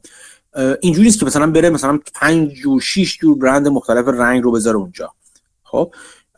این تو این تو flooring هم برقرار. یعنی یکی دو تا برند اصلی داره و قسمت اصلی خرید محصولات مربوط به اون برند های مربوط به اون محصول خاص رو از اون یکی دو تا برند و یک برند ترجیح اون میاره و خوردریز یکی دو تا دیگه ممکنش بشه. یعنی تنوع برند شما نمی‌بینید توی چیز توی هوندیپو وقتی میرید. چون پارتنر شده با در واقع شراکت یه جورایی ایجاد کرده با اون برند خاص. و این بهش اجازه میده اون کنترل داشته باشه. مثل کاسکو نیست. از این نظر برای من قابل درکه. Costco میره یا والمارت میره با همه برنداشون رو چونه زدن و شروع بهترین deal رو ازشون گرفتن. بهترین قیمت و بهترین در واقع پیشنهاد رو ازشون گرفتن. والمارت همینطور فشار میاره روشون. ولی من بعید می‌دونم که مثلا حجم کلا مثلا flooring ی که حالا در هر مورد خاص Home Depot میفروشه تو کل چیز تو کل آمریکا شمالی میفروشه از این Floor & Decor کمتر باشه. باز ممکنه این میگم بعید می‌دونم یعنی بعید می‌دونم که رد می‌کنن. برای من سوال پیش اومد که حالا واقعا حجم کلی چقدر هستش؟ و آیا به دلیل این هستش که اون دست خودش رو باز گذاشته اینجور هست؟ چون من تا حالا تو مغازه Floor & Decor خودم شخصا نرفتم تو این برند. ندیدم تو اطرافم که برم ببینم چه جوریه. چیزاشون. ولی تو Home Depot رو من می‌دونم می‌شناسم. یا مثلا Lowe's رو می‌دونم چه جوری دارن کار می‌کنن. و این این این از این نظر خیلی نکته جالبی یعنی چیز سوال خیلی جالبی برای من ایجاد شده که چرا ممکنه بهتر عمل کنه. چون خب نگاه کنید اگر این مدل کسب و کار خوب عمل کنه عملا شما همون ماجرای چی همش pattern recognition یا شناسایی الگو هست دیگه شما جای دیگه اگه اینو ببینید باید بتونید سریع بشناسید و می‌تونید اگر واقعا این یک مدل کسب و کار خوب و یک سهام خوب باشه از این نظر و تولید ارزش خوبی بکنه margin خوبی ایجاد کنه. اونجور که تو سه سال مثلا pay back کنه مغازه که یعنی اون چیز شعبه که باز می‌کنه رو. عملا می‌تونید این این, این الگوی کسب و کار رو جای دیگه هم شناسایی کنید. و از نظر به نظر من می‌تونه یک چیز خیلی سرمایه گذاری وقت خیلی خوبی باشه برای که بیشتر این مدل کسب و کار رو در مقایسه با رقباش بشناسیم. این ایده که سریع بتونه اون پول مغازه رو داره که از Starbucks فکر کنم میاد طرف. می‌گفت چون این تو Starbucks اینجوری که تو دو سال یا سه سال مثلا مغازه جدیدی که می‌زدن عملا پول سرمایه گذاری رو در می آورد اینکه شما ندیدین به خاطر اینکه فکر کنم فقط تو آمریکا شعبه دارن هنوز تو کانادا و جاهای دیگه ندارن. در مورد والیوم من فکر کنم واقعا اینجوریه. حالا حداقل ادعای طرف این بود تو مصاحبه با Business Breakdowns که اینا والیومشون تو قسمت کف پوش سخت و اینهایی که میفروشن برای خونه بالاتر از بقیه است. و اینکه برند خیلی خاصی هم وجود نداره تو این زمینه و عملا هر کی یا برنده خودشو داره یا عملا اونقدر برندی وجود نداره خیلی برند ریکوگنیشنی و بیشتر مردم میرن حضوری می‌بینن و کوالیتی و رنگ و کیفیت رو می‌بینن و انتخاب می‌کنن ظاهرا. و اونقدر استبلیش برندی وجود نداره برای این کفوش های سخت. وجود, وجود که داره. برند برندهای مختلفی وجود داره. ولی اینکه مردم درگیر برند نمیشن چیزه. یعنی چند جور برند وجود داره؟ چندین جور برند وجود داره برای کفپوشا آره همون همون چیزی که شما میگی. یعنی برندی که مردم برند وجود نداره. آره آره. شناسایی برند مردم وابسته به برند نمیشن وقتی میرن. می‌خوان اونجا میرن بیشتر کیفیت بگیرن یه چیز دیگه هم بگم. هوم دیپو یه برگ برنده که داره که مثلا طرف چی میگم بهش؟ میگن یه جایی کسی که شما هر چی بخواید اونجا بریم می‌خری. یعنی من اگه مثلا بخوام یه چیز برای خونه مثلا صاف میرم هوم دیپو مثلا یا لوز یا چیزای شبیه اون. چون تو اون اونجا که میرم نه تنها مثلا کفوش می‌خرم بلکه رنگم می‌خرم بلکه فلانم می‌خرم. و این از این نظر مثلا هوم دیپو استراتژی رو این گذاشته که مثلا همه چی یه جا جمع کرده. و اینکه برای contractor ها خودش رو جذاب کرده. چون کسی که تو حجم بالا می‌خرن contractor ها دیگه. یعنی اون مسکن سازا کف سازا general contractor ها اینا هستن. و براشون مثلا امکاناتی رو فراهم کرد که مثلا بهتون تسهیلاتی میدیم.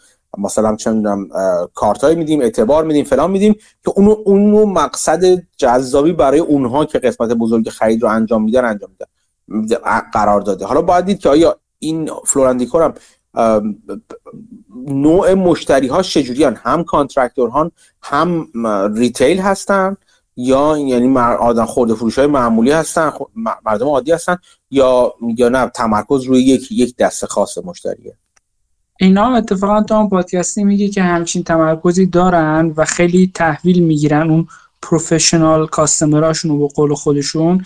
در زمینه مختلفشون تسهیلات میدن و breakdown که کردیم اون که حدود سی درصد فروششون به professional customer است ولی در واقع 40 درصده به خاطر اینکه 10 درصد از بقیه هم به توصیه یه professional اومدن و دارن از اینا می‌خرن. پس حدودا 40 درصد فروششون برای professional customer که خب این فروش recurring احتمالا و ظاهرا اینا low-cost provider هم هستن. به خاطر همین کسی که بخواد حجم بالا بخره هزینه بکنه درسته ممکنه تو Home Depot بتونه همه چی با هم بخره ولی این تفاوت قیمت باعث میشه که بیاد و این خرید کف پوش رو از اینا انجام بده.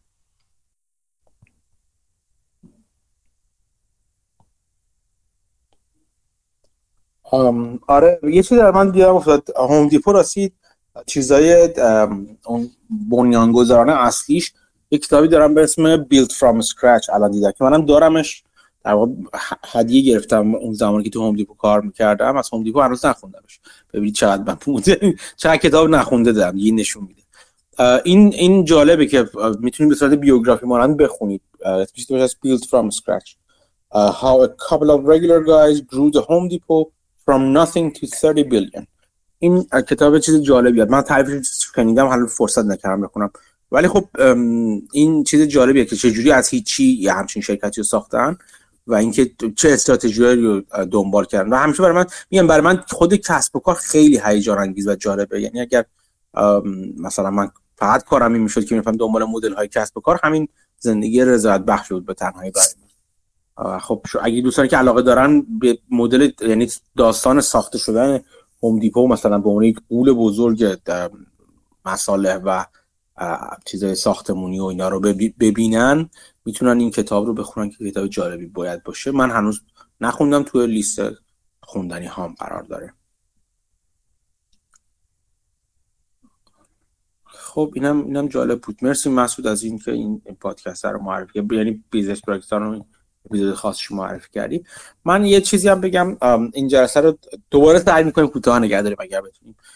من خلاصه مصور چیز رو گذاشتم گزارش گم رو global asset management آر رو گذاشتم. یه دو چیزایی که من جالبه برام دنبال می‌کنم. توصیه می‌کنم اون نمودارها رو بخونید به نگاه کنید و خود گزارش رو هم بخونید. به نظر من خیلی جالب بود. یک قسمتی که برای من باز جالب تو اینا جالب خیلی جالب جالب زیاد داشت. خیلی جالب تر بودش. اون بخش زندان ها و اینا بودش. حالا در مورد دیکلاین اف سوسایتی میگه تو گزارش که میگه که خیلی این نگاه بود به این صحبت رایج هستش که مبان یعنی فقط توی چیز نیستش توی ایران و 23 هم نیست البته. توی خود آمریکا هست که میگن مبانی مثلا خانواده دچار خلل و مبانی چیز غرب مثلا فلان و بیسانه. بعد میاد چند تا چیز رو یه مطالعه کامل خودش میگه مطالعه کاملی نیست. ولی چند تا نکته رو بررسی کرده که جالب بودش و بخش اون جرایمش خیلی بر من جالب بودش. چون تو چیزم توی تلگرام نوشتم یادداشت که زیر اون نمودار دو تا نمودار گذاشتم. که راجع به سرمایه گذاری اخیر مایکل بری توی اون چیز زندان ها بودش توی شرکتی که خدمات زندان ها رو میده جالب بود از این نظر که اینکه هم نوایی لزوما ندارن با هم دیگه میزان جرائم و میزان زندانی شدن بلکه به سیاست گذاری ها بیشتر وابسته هستن مخصوصا زندانی شدن و اینکه تاثیرش لزوما مستقیم نیستش در میزان جرائم نوع جرائم و اینکه حالا اینکه افزایش اخیری که جرائم داشتن تو کانادا رو تو آمریکا رو که نشون میده. اونش خیلی جالب بود برای من. اون بخش خانوادهش هم خیلی جالب بود که میزان طلاق کاهش بکره میزان خانواده های تک دو, دو والدی به تک والدی که نشون از جدایی خانواده پدر یا مادر خانواده داره. اونم جالب بود که فلت شده این میزان و اومده پایین و ثابت مونده. و خب اینا اتفاق چیز جالب نمودارن خیلی جالب. اون اون چیز رو بخونید. توصیه می‌کنم و مخصوصا بخش دیکلان سوسایتی و ایده های جالبی میشه از توش در برد یه نکته دیگه که باز نوشتم توصیه می‌کنم بیشتر روش مطالعه کنید چیز جالب دیگه ببینیم. بخش ایسکوس و وسکوس بودی که بندر شرقی آمریکا بعد از 20 سال بندر نیویورک شلوغتر از بندر لس آنجلس بوده. بعد از 20 سال برای 20 سال برای اولین بار. اینکه دلیلش چی هست؟ چی می‌تونه باشه؟ این به نظر من نشونه از یه تغییرات بزرگی احتمالاً ممکن داشته باشه. اگر این تغییرات پایدار باشن در سالهای آینده این این این هم مبحث بسیار جالبیه به نظر من از بین مباحث مختلف جالبی که مطرح شده. گزارش خیلی خوبیه به نظر من از این نظر که یه مروری رو می‌کنه تو در مورد سال 2022 تا حدی و یک دیدی هم در مورد سال 2023 میده. من لزوما با همه چیزش خودم از در خودم موافق نیستم که حتی مهم هم عقیده شخصیه ولی به هر حال نمودارهای جالب می... اونجا ارائه میده که به نظر من خوندن این گزارش رو جالب می‌کنه. این هم از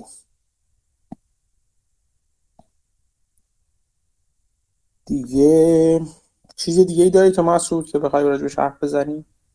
من یه نوشته بنجامین گراهام رو یکی از بچه ها چند وقت پیش تو گروه گذاشته بود. ده تا جلسه از یکی از کلاساش توی سالهای 46 تا 47 19 46 تا 19 47 اینو شروع کردم بخونم. سه تا سشنش رو خونم. 70 صفحه از کلا. و 70 صفحه که این نوشتاش خیلی ریزم نیست. یعنی هر صفحش کمتر از یه صفحه به نظر باید باشه. و من یه سی صفحش تقریبا خوندم. سه تا از این جلسه ها رو. جالب بود. اگه بخوام topic شو بگم تو جلسه اولش راجع به دو تا چیز میگه. یکی ایده principle continuity میگه. میگه که بازار چیزایی که از قبل یاد گرفتیم الان هم وجود خواهد داشت. بازار رفت بالا پایینم میاد رفت پایین بالا میره و change fundamental ی رخ نمیده. اگه ببینیم والویشن رفت بالاتر چون نباید فکر کنی که خب این یه fundamental change بود و دیگه دنیا عوض شد و بازار از این به بعد اینجوری خواهد بود. یکی راجع به این ایده حرف می‌زنه یکم مثال اینا میاره. یکی ایده deceptive selectivity ه میگه که موقعی که بازار هم نوا بالا نمیره خب یه ده این ایده رو میدن که شما می‌تونید یه سری سهام خاص رو انتخاب بکنین و همچنان از بازار سود ببرین که این ایده میگه می‌تونه شدنی باشه ولی یکم دسپتیوه مثلا مثال می‌زنه کمپانیایی رو که همه توی بازی زمانی متفق القول بودن این آیندهش مبهمه یا بازارش مارکتش خوب نیست در آینده نزدیک یا آینده دور. و یه کمپانی دیگه که دقیقا برعکس اینه و همه متفق القولن که این آینده خوبی داره. و میگه اگه اینجوری باشه که چیزی که همه متفق القولن آینده خوبی داره رو شما بریم اون سهام رو بخری این خیلی راحت و خیلی ساده است و این نمی‌تونه به شما performance بهتر رو بده. یه مفهومی شبیه به second level thinking هاوارد مارکس رو داره یه جورایی میگه. و خب بعد با مثال اینا نشون میده که خب شما بهترین استراتژی که میشه بهش rely کرد اینه که بیاین سهامای ارزون رو یه بسکتی ازش بخرین و اونجوری سود ببرین. تو یه جلسه دیگهش راجع به ریل اینکام سعی می‌کنه حرف بزنه. میگه شما اینکامی که توی مسعود مسعود معذرت قبل از برسه بعد چیز جالب همین الان به ذهنم رسید برای اینکه حافظه کفتری دارم. اگه یادم میره همین بگم. یه چیز جالبی که حالا راجع به همین می‌گفتی تو همین نکته که گفتی یک سبدی از سهام های ارزون رو بخریم. یه نکته جالبی که من همین چند پیش دیدم توی چیز دیدم کجا خوندم. اصلا یادم کجا خوندم. راجع به این که تو بازار موقع پایین رفتن موقع بالا رفتن سرمایه‌گذارای ارزش مبنا قاعدتا ولی مثلا قاعدتا متمرکزتر میشن چون بارگن های کمتری پیدا می‌کنن چیزای ارزون کمتری پیدا می‌کنن و اون چیزی که پیدا می‌کنن مثلا بینن سراغ متمرکز رونا میشن. ولی تو بازارهایی که رو به پایینه و داره میره پایین اتفاقا متنوع سازیشون بیشتر میشه. چون تعداد زیادی اولا شرایط اقتصادی شرایط آینده ممکنه نامطمئنتر باشه و ریسک نمی‌کنن همه چیز همه تخم رو توی سبد بذارن. و خب خیلی ناش... عوامل ناشناخته و ناشناختنی به نظر بیشتر میان در اون شرایط. به خاطر تنوع سب... سبد تنوع سهامشون یعنی پورتفولیوهاشون بیشتر میشه و برعکس برعکس اون چیز بازار بالا رفته. اینم جالب بود که همین خواستم فقط بگم که از نظرم می‌تونی خودتون رو من این در مورد خودم دیدم این اتفاق رو. وقتی بازار بالا میره من متمرکزترم. وقتی پایین تر میاد کمتر متمرکزم. جالبه. آره من فکر کنم اینو دیدم نمی‌دونم توییتر بوده یا کجا بوده اینی که می‌گفتی منم دیدم و ایدهش هم میک سنس می‌کنه. مثلا چرا میگن متمرکز بهتره؟ چون میگن شما احتمالا ایده های چهارم و پنجم و ششمتون کمتر از ایده اولیتون اون expected return رو داره و ایده 20 و 30 قطعا کمتر از 5 تا ایده اول قطعا میگن تمرکز بهتره. ولی وقتی همه چی undervalue ه خب شما احتمالا خیلی ایده هایی با return بالا دارین و خب به همین خاطر diversification اینجا منطقیه چون شما ریسک رو پایین میارین ولی return رو پایین نمیارین. یعنی شما اگه از اول تو بازار که رو به بالا میره می‌تونستین با return ثابت با expected return ثابتی که در پورتفولیوتون داره با پنج ایده اول diversification رو بالا ببرین خب نکردنش خریت دیگه. ولی وقتی که بشه این کار رو کرد که تو بازار پایینتر احتمالش بیشتره خب منطقی میشه از این نظر. بگو بگو مرسی. مرسی ببخشید که فسادش رو پارازیت دادم. خواهش می‌کنم. بعد مثلا راجع به همین این ایده مثلا یه مثال هم می‌زنه که تو نسخه 1940 Security Analysis اومده سه تا گروه کرده و تو هر گروه مثلا چند تا سهام گذاشته. یه گروه اونایی که والویشنشون بالاتره که کوکاکولا هم جزء همونا بود تو اون سالا. GE و کوکاکولا فکر کنم. یه گروه دیگه که والویشنشون به اون بالایی نیست ولی return شون fluctuation داره و dependable نیست. و راجب اون دو تا گروه خیلی نظری نمیده. ولی یه گروه سومی که گروهی که ارزون ترن و ریترن ثابت تری هم دارن. و تو اون مثالش میگه حالا ممکنه شانسی باشه ولی این نشون میده. تو گروه اول فکر کنم تو چند سال بعد از اون تاریخی که تو کتابشون چاپ شده بود 1940 تو چند سال بعدش گروه اول فکر کنم مثلا 6 درصد رفته بود بالا تو مثلا چند سال. و چند سال بعد از اون گروه دوم 20 درصد اگه اشتباه نکنم رفته بود بالا و گروه سومی که بن گرام پیشنهاد داده بود 190 خورده درصد رفته بود بالا. و خودش توضیح میده اینا هیچ چیزی رو ثابت نمی‌کنه ولی مفهوم رو میرسونه که شما چجوری می‌تونید تو ذهنتون دسته بندی بکنین سهام ها رو. که اینم جالب بود. در در همون بحث selective earning و اینا می‌گفتم تو قسمت بعدیش راجع به balance sheet حرف می‌زنه میگه که شما earning ایی که گفته میشه لزوما با balance sheet یکی نیست. مثلا میومد تو چند سال می‌دید چقدر کمپانی earning داشته تو این چند سال مثلا فرشه بعد میاد balance sheet رو مقایسه می‌کرد که ببینه balance sheet چقدر کسب کرده. پرشه البته dividend هم بهش اضافه می‌کرد چون dividend هم از earning کم میشه و می‌دید بعضی ها earning واقعیشون خیلی بیشتر از چیزی که گزارش کردن و بعضی خیلی کمتره. و می‌گفت که این مقایسه با بالانس خیلی اهمیت داره. تفاوتاش هم دلایل مختلفی جاهای مختلف می‌تونه داشته باشه. مثلا تو اون session ش چند تا مثال میاره که reserve اشون متفاوته. مثلا یه سری کمپانی هستن یه سری reserve می‌ذارن برای مثلا یه سری هزینه هایی که ممکنه بیاد و اینا رو از earning کم می‌کنن. این reserve تو بعضی زمینه ها بعضی کمپانی conservative و خیلی بیشتر از چیزیه که نیازه و earning رو پایینتر از حد واقعیش نشون میده با این کار. و بعضی کمپانی نه خیلی راحت عوض می‌کنن اینها رو و این reserve ا کافی نیست و earning واقعیشون کمتر چیزی که گزارش می‌کنن. یا مثلا بحث inventory رو می‌گفت مثلا بعضیا میان به جای first in first out میان last in first out میارن که این باعث میشه موقعی که قیمت inventory ارزشش داره میره بالاتر قیمت اون مواد خام داره گرونتر میشه اینا مالیات کمتری میدن ولی به ازاش earning کمتری گزارش می‌کنن و earning واقعیشون این نیست. و خب اینجوری سعی می‌کرد می‌گفت یعنی شما به بالانس هم حتما باید نگاه بکنید و نه فقط به earning که خب اینم جالب بود. یک چیزی میگم اون تست چیزم اینجا به یادم میاره اون تست بافت که میگفتش که برای retained earning اینکه نگاه کنیم طرف با retained earning چیکار کرده اون سودی که توزیع نکرده رو چی یه فارسی چیزی بهش میگن. خاموش درست چی شده یا؟ نه نه یه سودی میگن retained earning و یه چیزی میگن. حالا بگذاریم. اون سودی که در واقع پرداخت نشده بابت اون سودی که شرکت برآورده ولی dividend رو توزیع نکرده اون سود رو. اون رو می‌گفتش که نگاه کنیم باید در طول زمان اون قضیه که نگه میداره حداقلش این که به balance sheet اضافه بشه.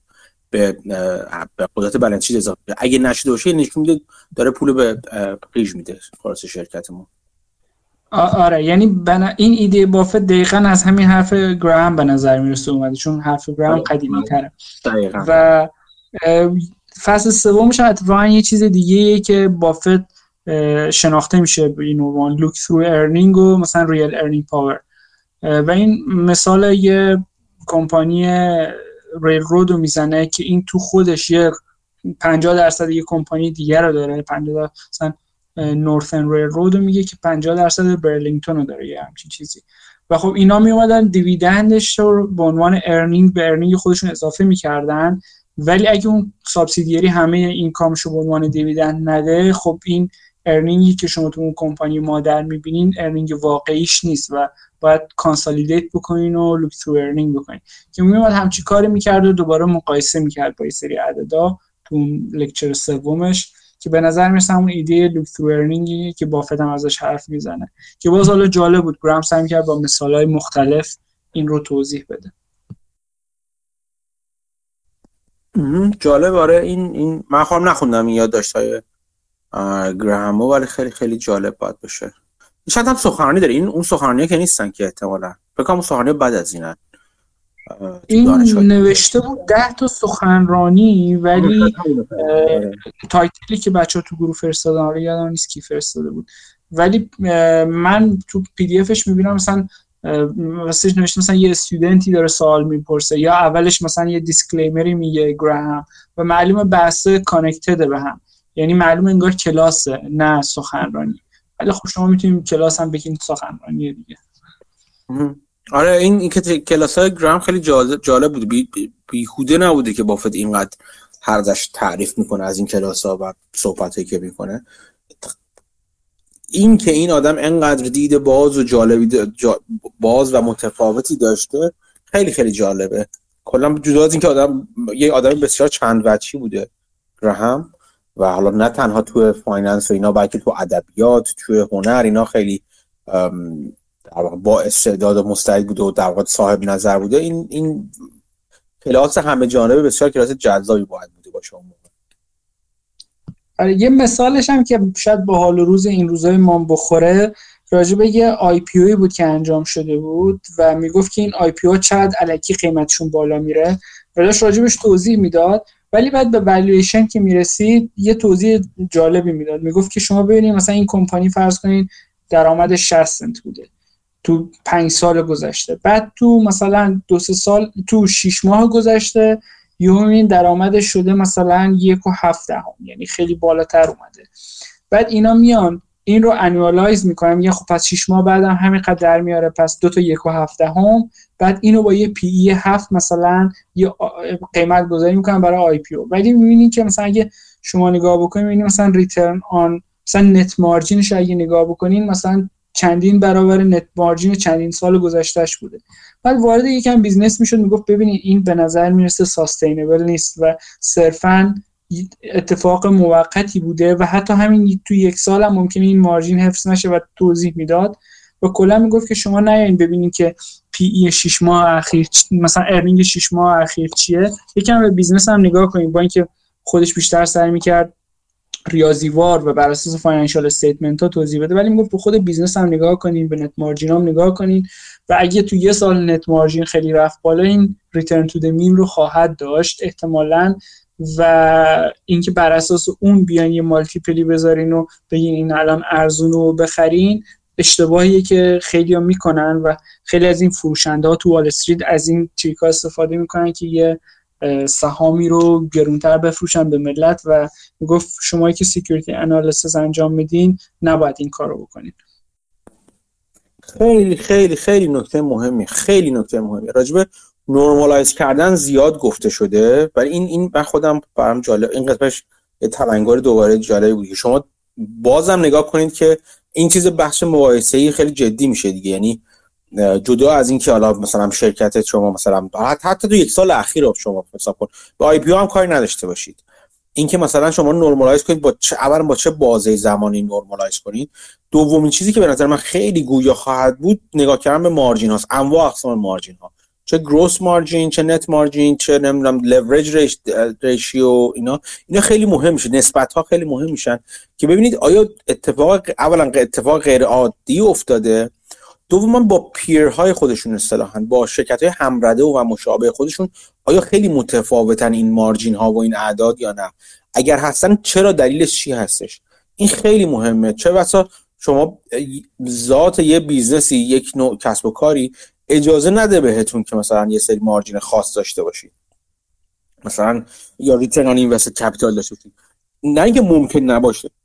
ولی شما اگر چیز خارق خلاف عادی دیدین به قول معروف خارق عادتی دیدین باید بتونید توجیهش کنید. باید بتونید دلیلش رو بگید چیه.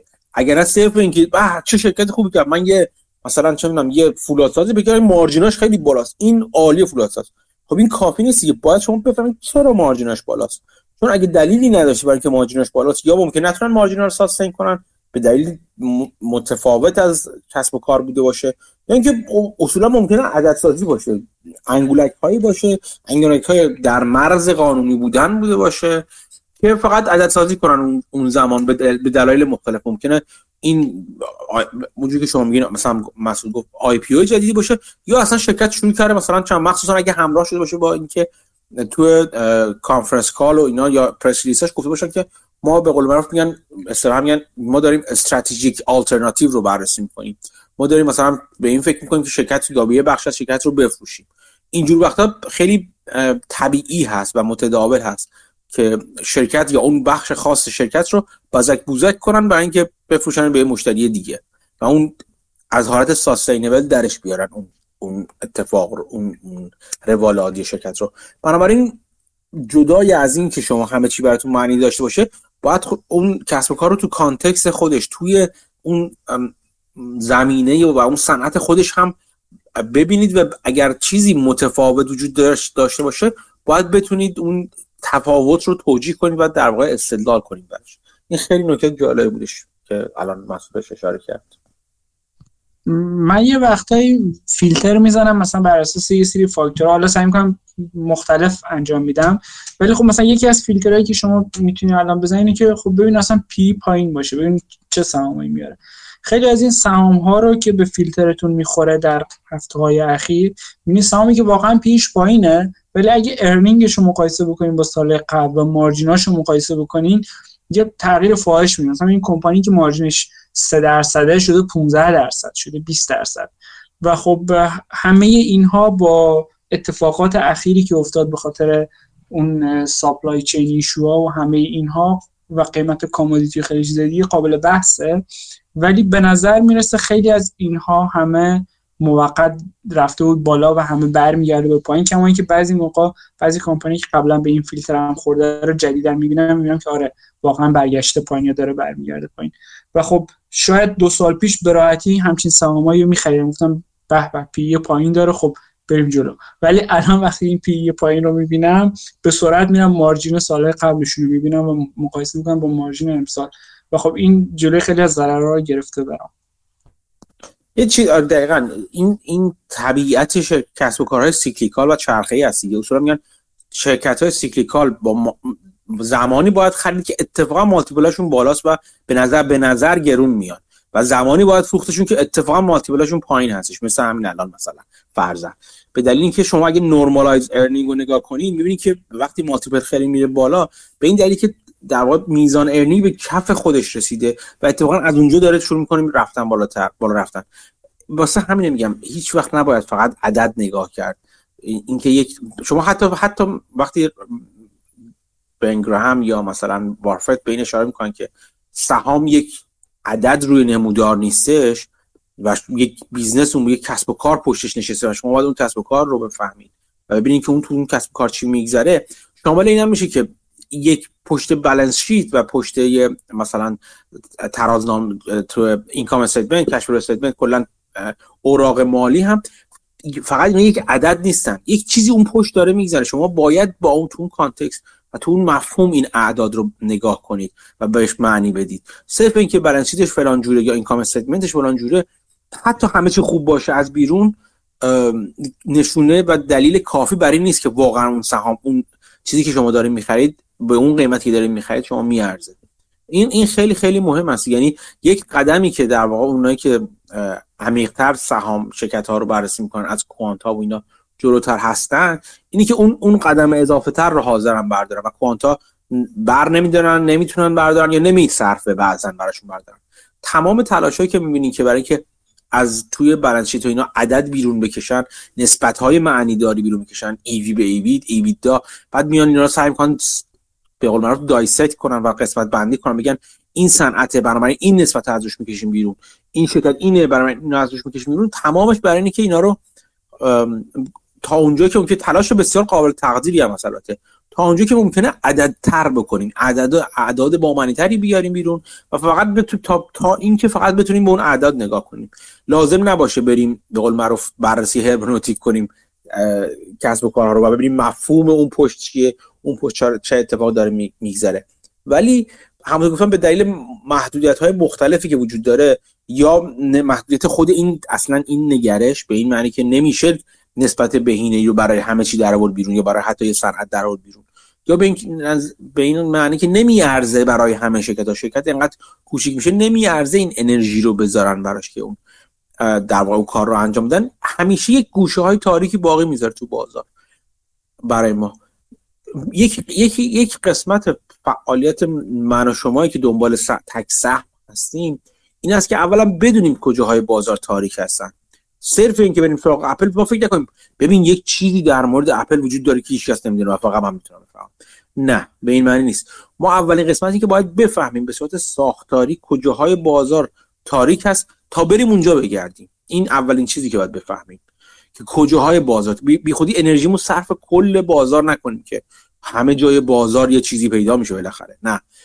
بریم اونجایی که به قول میگم بریم اونجایی که مانگری اصطلاحات اصطلاحی داره زیاد استفاده می‌کنه میگه shooting the fish in the barrel.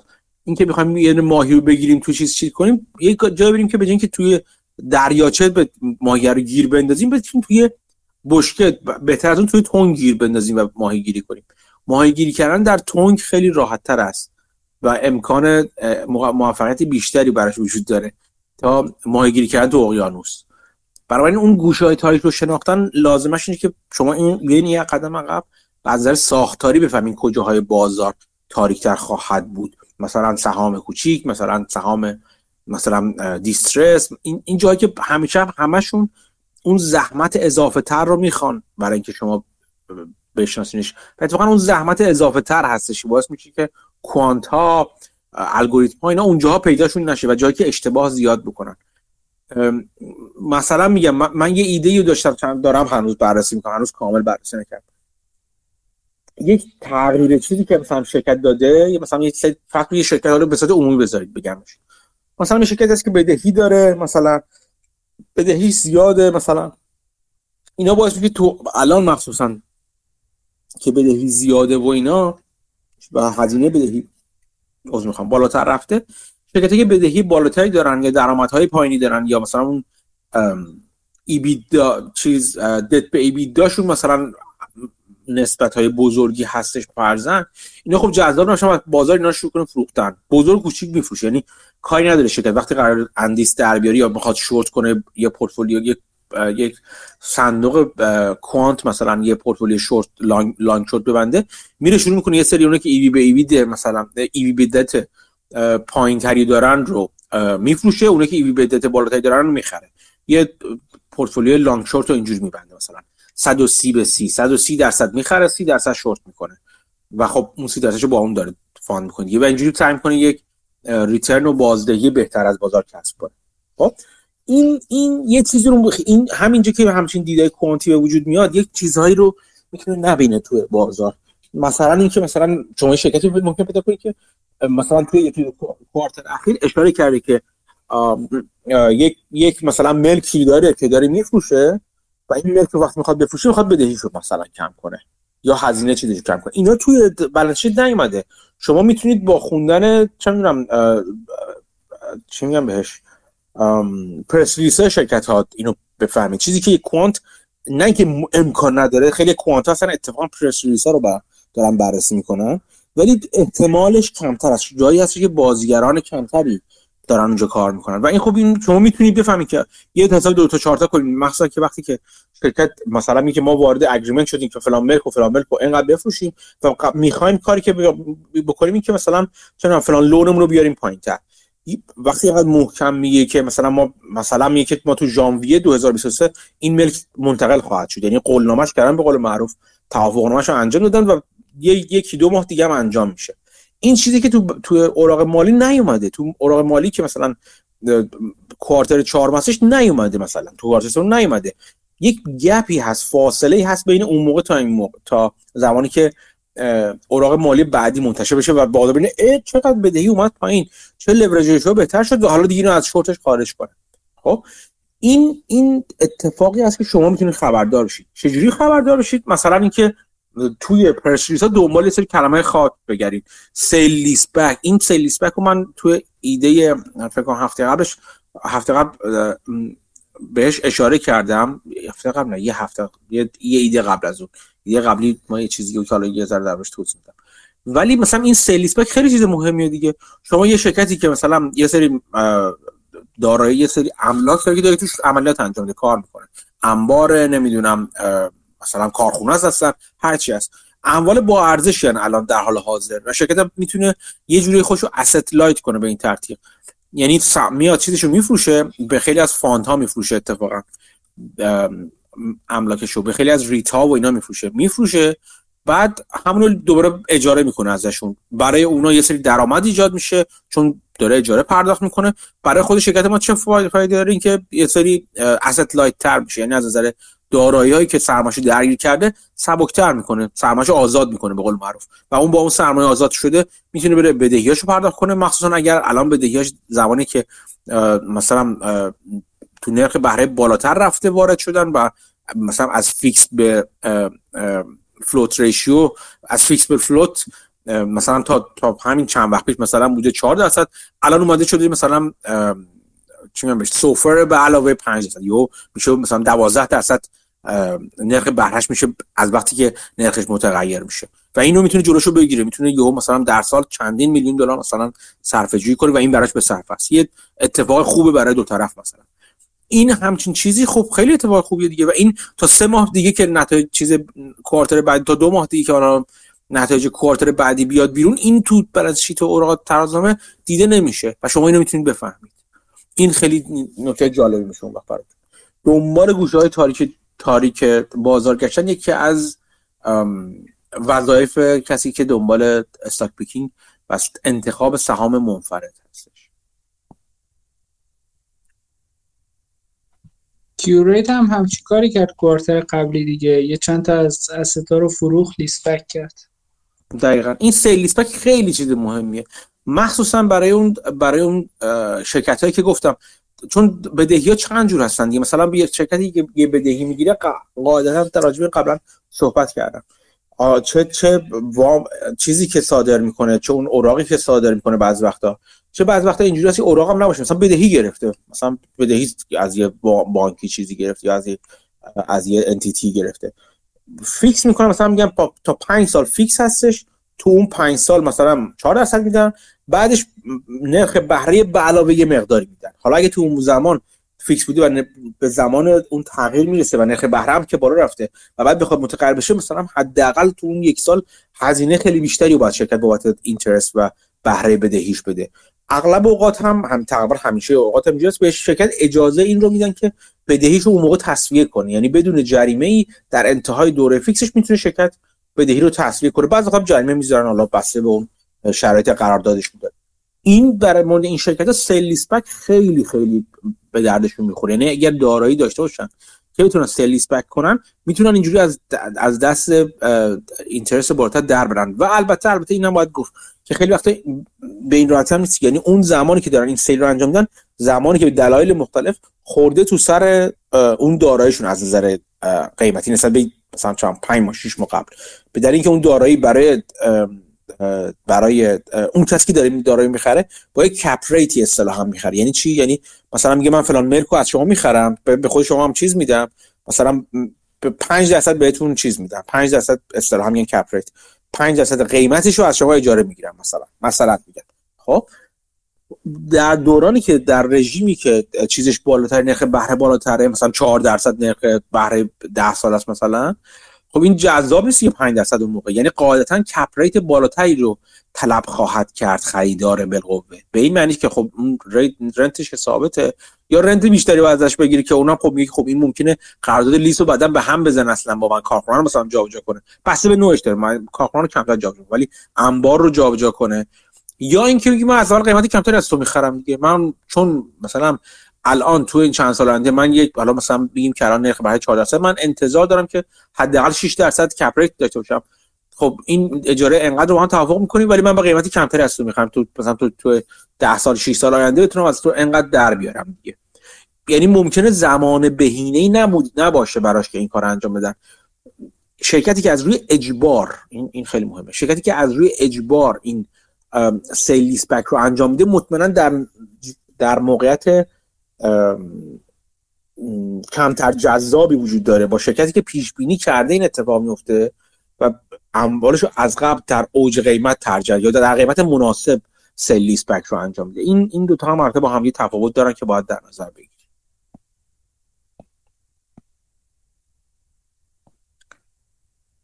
این هم از دیگه؟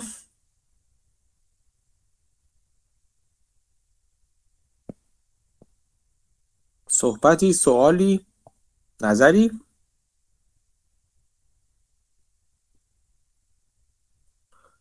من چیزی دیگه ندارم. مرسی از همه دوستانی که شرکت کردین. امیدوارم که این این این دفعه براتون راحت تر بوده باشه. شرکت کردم من ندیدم. دقت نکردم که چند نفرسن ولی خیلی فرق که یه ذره بهتر بود شاید از کلاب هاست حالا امیدوارم که حالا در طول زمان ببینیم که دوستان تلگرام بیشتر ترجیح میدن یا کلاب هاست رو. بر همون اساس میریم. برای من خیلی تفاوت خاصی نداره فعلا. امکانات بهتری میده مثل مثل شیر کردن صفحه اینه که حالا ما هنوز استفاده نکردیم. تو تلگرام ازش شاید در آینده استفاده کنیم. ولی فعلا که حالا برای من فعلا یکی هستن این دوتا از نظر من. ببینیم که در آینده چی کار خواهیم کرد. بازم ممنون از همه دوستان که در گفتگو این هفته شرکت کردن. امیدوارم که اون دوستان که در تعطیلات هستن یا در خارج از ایران هستن سال نو خوبی داشت سال خوبی داشته باشن در سال نو میلادی و اتفاقات بهتری رو در سال نو میلادی و به زودی در سال نو شمسی در برای کشور هم ببینیم.